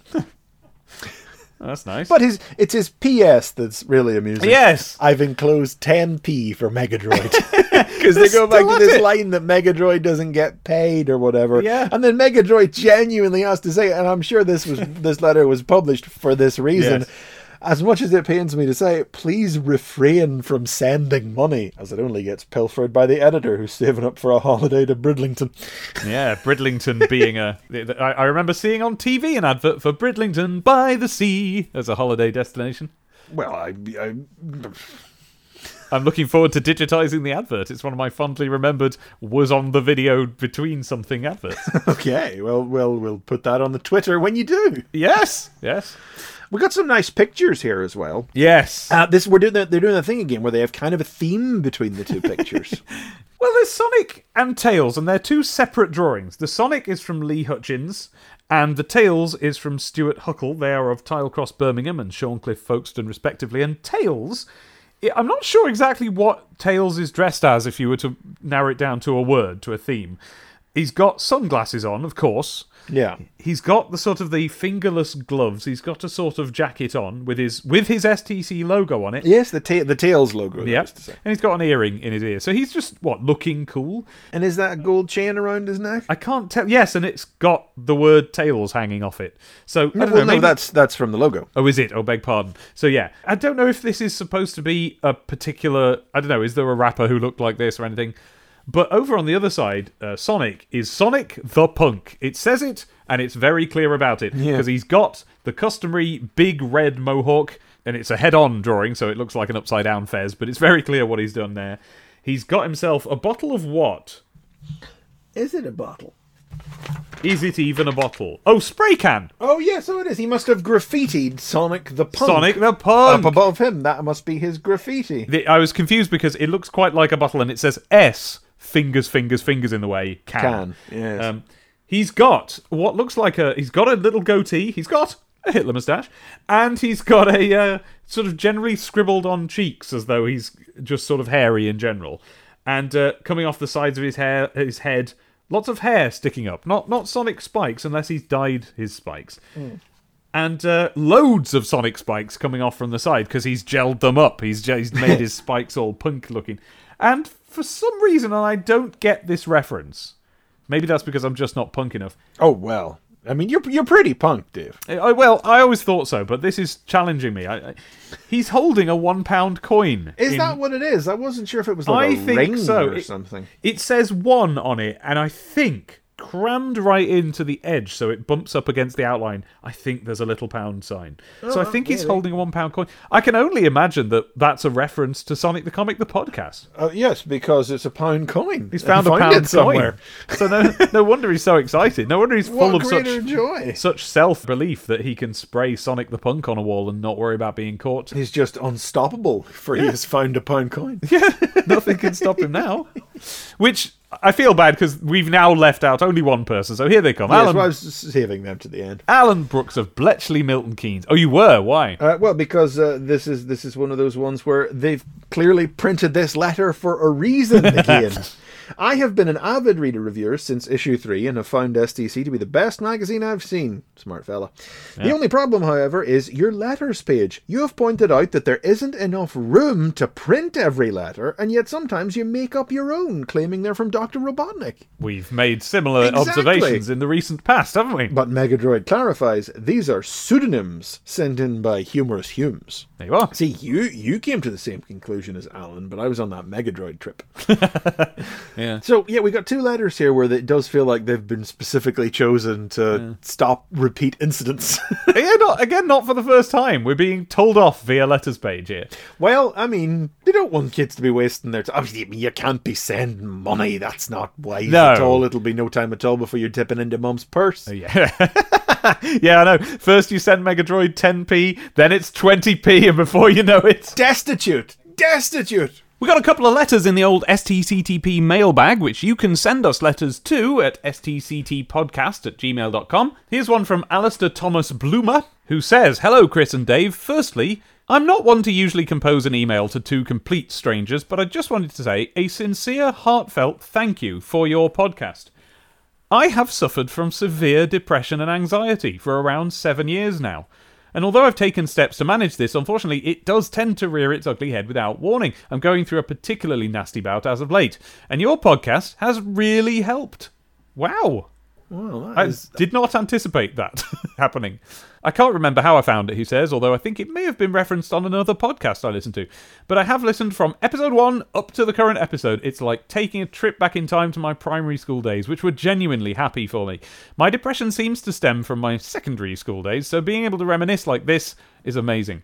Since I discovered your podcast, I've also been reading my STC collection. Similar to how a song can take you back to a specific moment in your life, just glancing at the covers does the same thing for me. For example, I remembered my granddad buying issue 5 for me, which happened to be my first ever issue. I remember seeing issue 1 in Sainsbury's and having a good look at it, but I didn't think to ask my mum if I could get it. Issues 13 and 14 I bought as back issues, and I fondly remember the Sonic Spinner from issue 21. Yeah! As does Chris. As doesn't Chris's brother. I bought issue 24 to read on the coach on a year four trip to Scarborough. My mum bought me. Uh, brought me back issue 33 after visiting my gran in hospital. I even remember the small pack of fruit pastels that came free. Oh, Yeah, I know the one you mean. I know the exact one. Another one. I can't remember when I stopped reading STC. Looking at the covers, I have a feeling it may have been around issue 50, although I do remember buying 120 with the Sonic R render randomly. I'll stop there again. Huge thank you to both of you for your hard work. Long may it continue. P.S.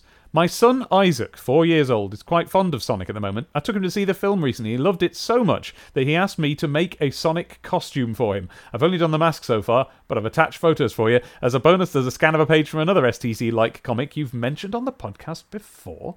Thanks to you guys, I remembered having a photo printed in it. Kindest regards, Alistair Bloomer. And yes, he sent us lots of production photographs as he's making this mask, along with the finished piece, and a page of what must have been. Oh, yep, Judge Dredd. Lawman of the Future. Yep. And there's a picture here of a boy dressed as Judge Dredd. Dredd suits him. It says, I have almost completed the Judge Dredd movie Spug collection and also have every issue of JD LOTF since number one. I spent weeks making a Judge Dredd suit and have enclosed a photo of what it looks like from Alistair Bloomer, Northampton, free prize winner. And Dreadadroid says, Thanks for the great picture. It's printed on this page. Oh, yeah, great reply. And indeed, it's printed right next to that letter. Well, thanks very much for that letter, Alistair. I'm, I don't talk about this too often, but but a couple of years ago, I was in sort of a, a bit of a hole myself, to be honest.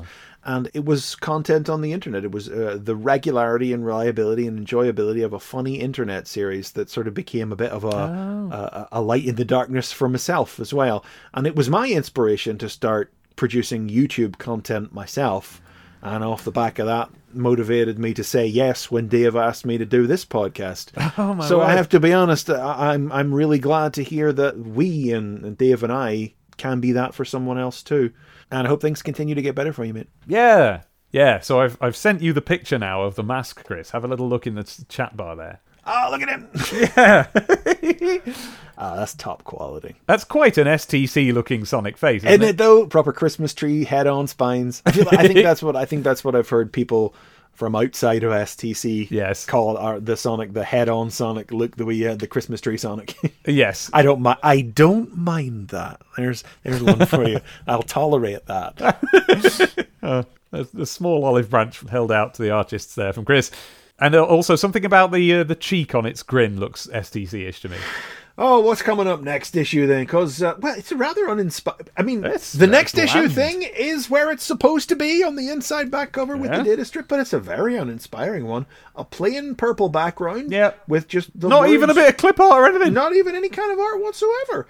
Um, next issue, Sonic sets sail on the slave ship. Second time we've used the phrase slave ship in this comic. I don't know Yes. whether we're supposed to say that anymore or not. I don't know. Uh, Eternal Champions and Shinobi reach their thrilling climax. Wonder Boy ghostbusting the dinos. Plus more reviews, news, Q Zone Part 2 of the Sonic Chaos Solution. Sonic the Comic 24 on sale Saturday, the 16th of April. It's still only £1.10. And that's that's your lot. That's what you get if you it, you know next issue advert fans have to make do with the admittedly extremely duty one on the back cover, but that's not for next issue. It's not for next issue, after. but it makes up for it a little bit. it does, doesn't it? Lovely. If I remember right, it's Trident on the cover of next issue.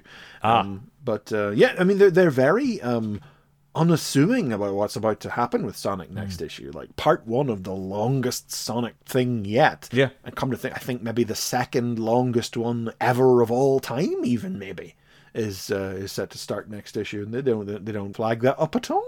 well, perhaps because Nigel is still deftly keeping them in the dark about that fact. Good point. Yes, we did learn that, didn't we? He wasn't letting on that. Uh, oh, it's only going to be two parts. I swear. And uh, listeners, I, I won't go without telling you this. I think you might be interested to learn that I've just been on eBay to find out if you can still get Eternal Champions stickers. And you can. if you want the sticker album, incomplete, Doesn't say if there's any stickers in it, but incomplete. You'll find that for £12.99. Gosh, that's almost reasonable. Uh, Yeah. But thereafter, the individual stickers are like 99p each. But they are numbered individually. So if you're just missing number 233, for example, then you can buy that for 99p. Plus post? No, postage is another one pound. I thought so. Two pounds a sticker. That's how they'll get you. That's how they'll get you, yeah. Well, between them and Megadroid, we're all going to be destitute. But if you do, oh, if you don't get that twelve ninety nine buy it now or best offer, you're going to be stuck because the next one is fifty five quid. The next one's forty quid. So get on it quick. Get to business. Well, I mean, well, gi- given that we are clearly here now responsible for the resurgence of the Eternal Champions mania solely through this podcast, know. no doubt people will be pouncing on those listings. It's clearly about to happen. For twenty quid, including postage, you can get a lot of thirty Eternal Champions sticker packs. Oh, packs? Oh, that's pretty. Uh, wait, or are they just stickers? There's a picture of two packs and some stickers. Yeah, no, it's two packs and some stickers. Oh, Oh well, so no, it's it's going to be very difficult for you to get hold of those. I'm afraid. I mean, this is on the public web. You know, you know where you really want to go if you want to get the real thing. Oh, this is a good issue, isn't it? It's weird that Yeah. there's absolutely no Easter-related content aside from the cover, but a, a cracking fun Sonic strip. Hey, cracking like an egg, Hey, there you go, eh? like a hen's egg. Beautiful, exciting, fast-paced, tight Shinobi one. Good fun Wonder Boy one. Um, Eternal Champions letting the side down a little bit with some confusing storytelling, but but but some very memorable visuals and moments as well. Ripping that gun off his arm. Look at that. How easy would it have been for them to just do some Robotnik egg Easter stuff? Come on. I mean, nobody wants that now, though. That's that's your that's your mid-teens stuff. Actually, to be honest, it'd be a bit weird to go from where we left Robotnik last issue into Yeah. some weird jokey egg one-shot. Well, that is what they should have done then. They should have had him break out of the egg for the Easter issue. You're right. That's what they should have held off and How, how- doing until all you that, have to do is take some, you know, banked story and put it one one issue earlier, maybe. Yeah. Doesn't seem like they had any more at this stage, though. Yeah, guess not. Because we've got Nigel now until issue 29. Yeah. It's a we're in a clean run, and well, I mean, we'll say no more about it. But if you're ready for next issue and the beginning of the Sonic Terminator, you'll be able to find that and the rest of the podcast on Apple Podcasts, where you can leave us a review. Um, and you can also get it on the web at stctp.wigglehe.com. Also, you can follow the podcast on Twitter. It is at Sonic Podcast, or you can follow us individually if you like us but don't like the podcast. Yeah, I can understand that. Yeah, well, yeah, I'm at Demon Tomato Dave. And I am at Chris McFeely, and you'll find us both on YouTube under those names as well. And Dave, you're on Twitch as well. I am, and uh, if you like this podcast so much that you'd like to financially help us to hire an editor so that I can do anything else with my life ever, then you can do that. We have a Patreon now. It's it is patreon.com forward slash Sonic Podcast. There are currently no rewards. Yeah, we're, we're getting there. It's, We'll do it. Yeah, we will, but we're just in the middle of stuff right now. We have to get out of this period where I've got to edit a different thing every flipping week because of all of the uh, specials they keep bringing out. And one way we can get out of that is if we amass enough Patreon money to pay someone else to do it. I mean, that's probably a distant hope, but uh, we we do. A f- a few people have signed up to the Patreon Yeah, already, yeah, they and have. we must say thank you very much for Oh, doing that thanks. because it is in such a raw, unfinished state. You are getting nothing for your money right Yeah. now, so thank you. Yeah, thank you. You're purely signing up to support the show and us, and that we we massively appreciate it. Thank you very much. Yeah. So, our opening theme was synchronized by Sonic the Comic the Band. You can also support them by going to sonicthecomic.bandcamp.com where you'll find our theme tune along with all the other songs they've done. But this, this was Sonic the Comic, the podcast. And we will see you in two weeks' time. Bye! Bye.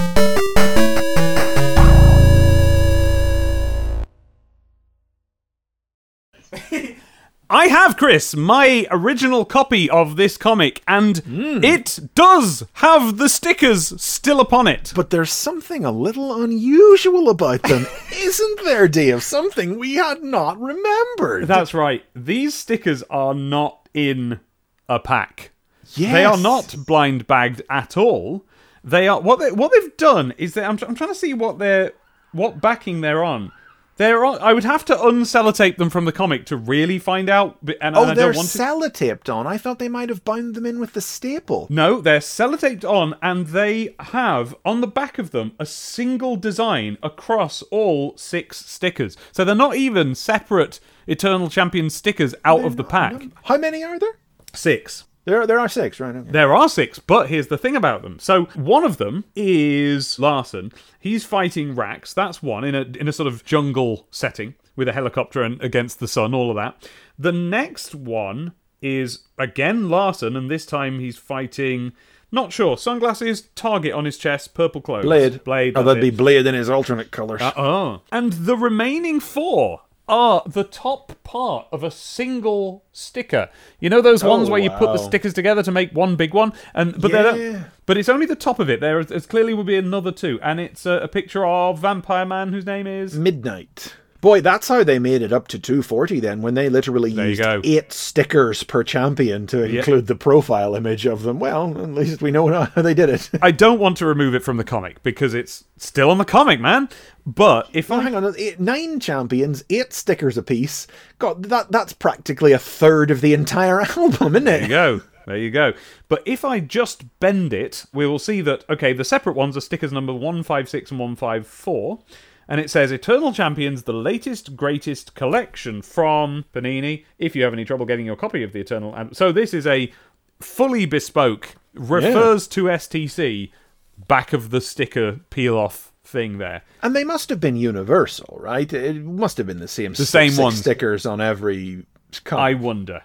I don't know. Write in, listeners.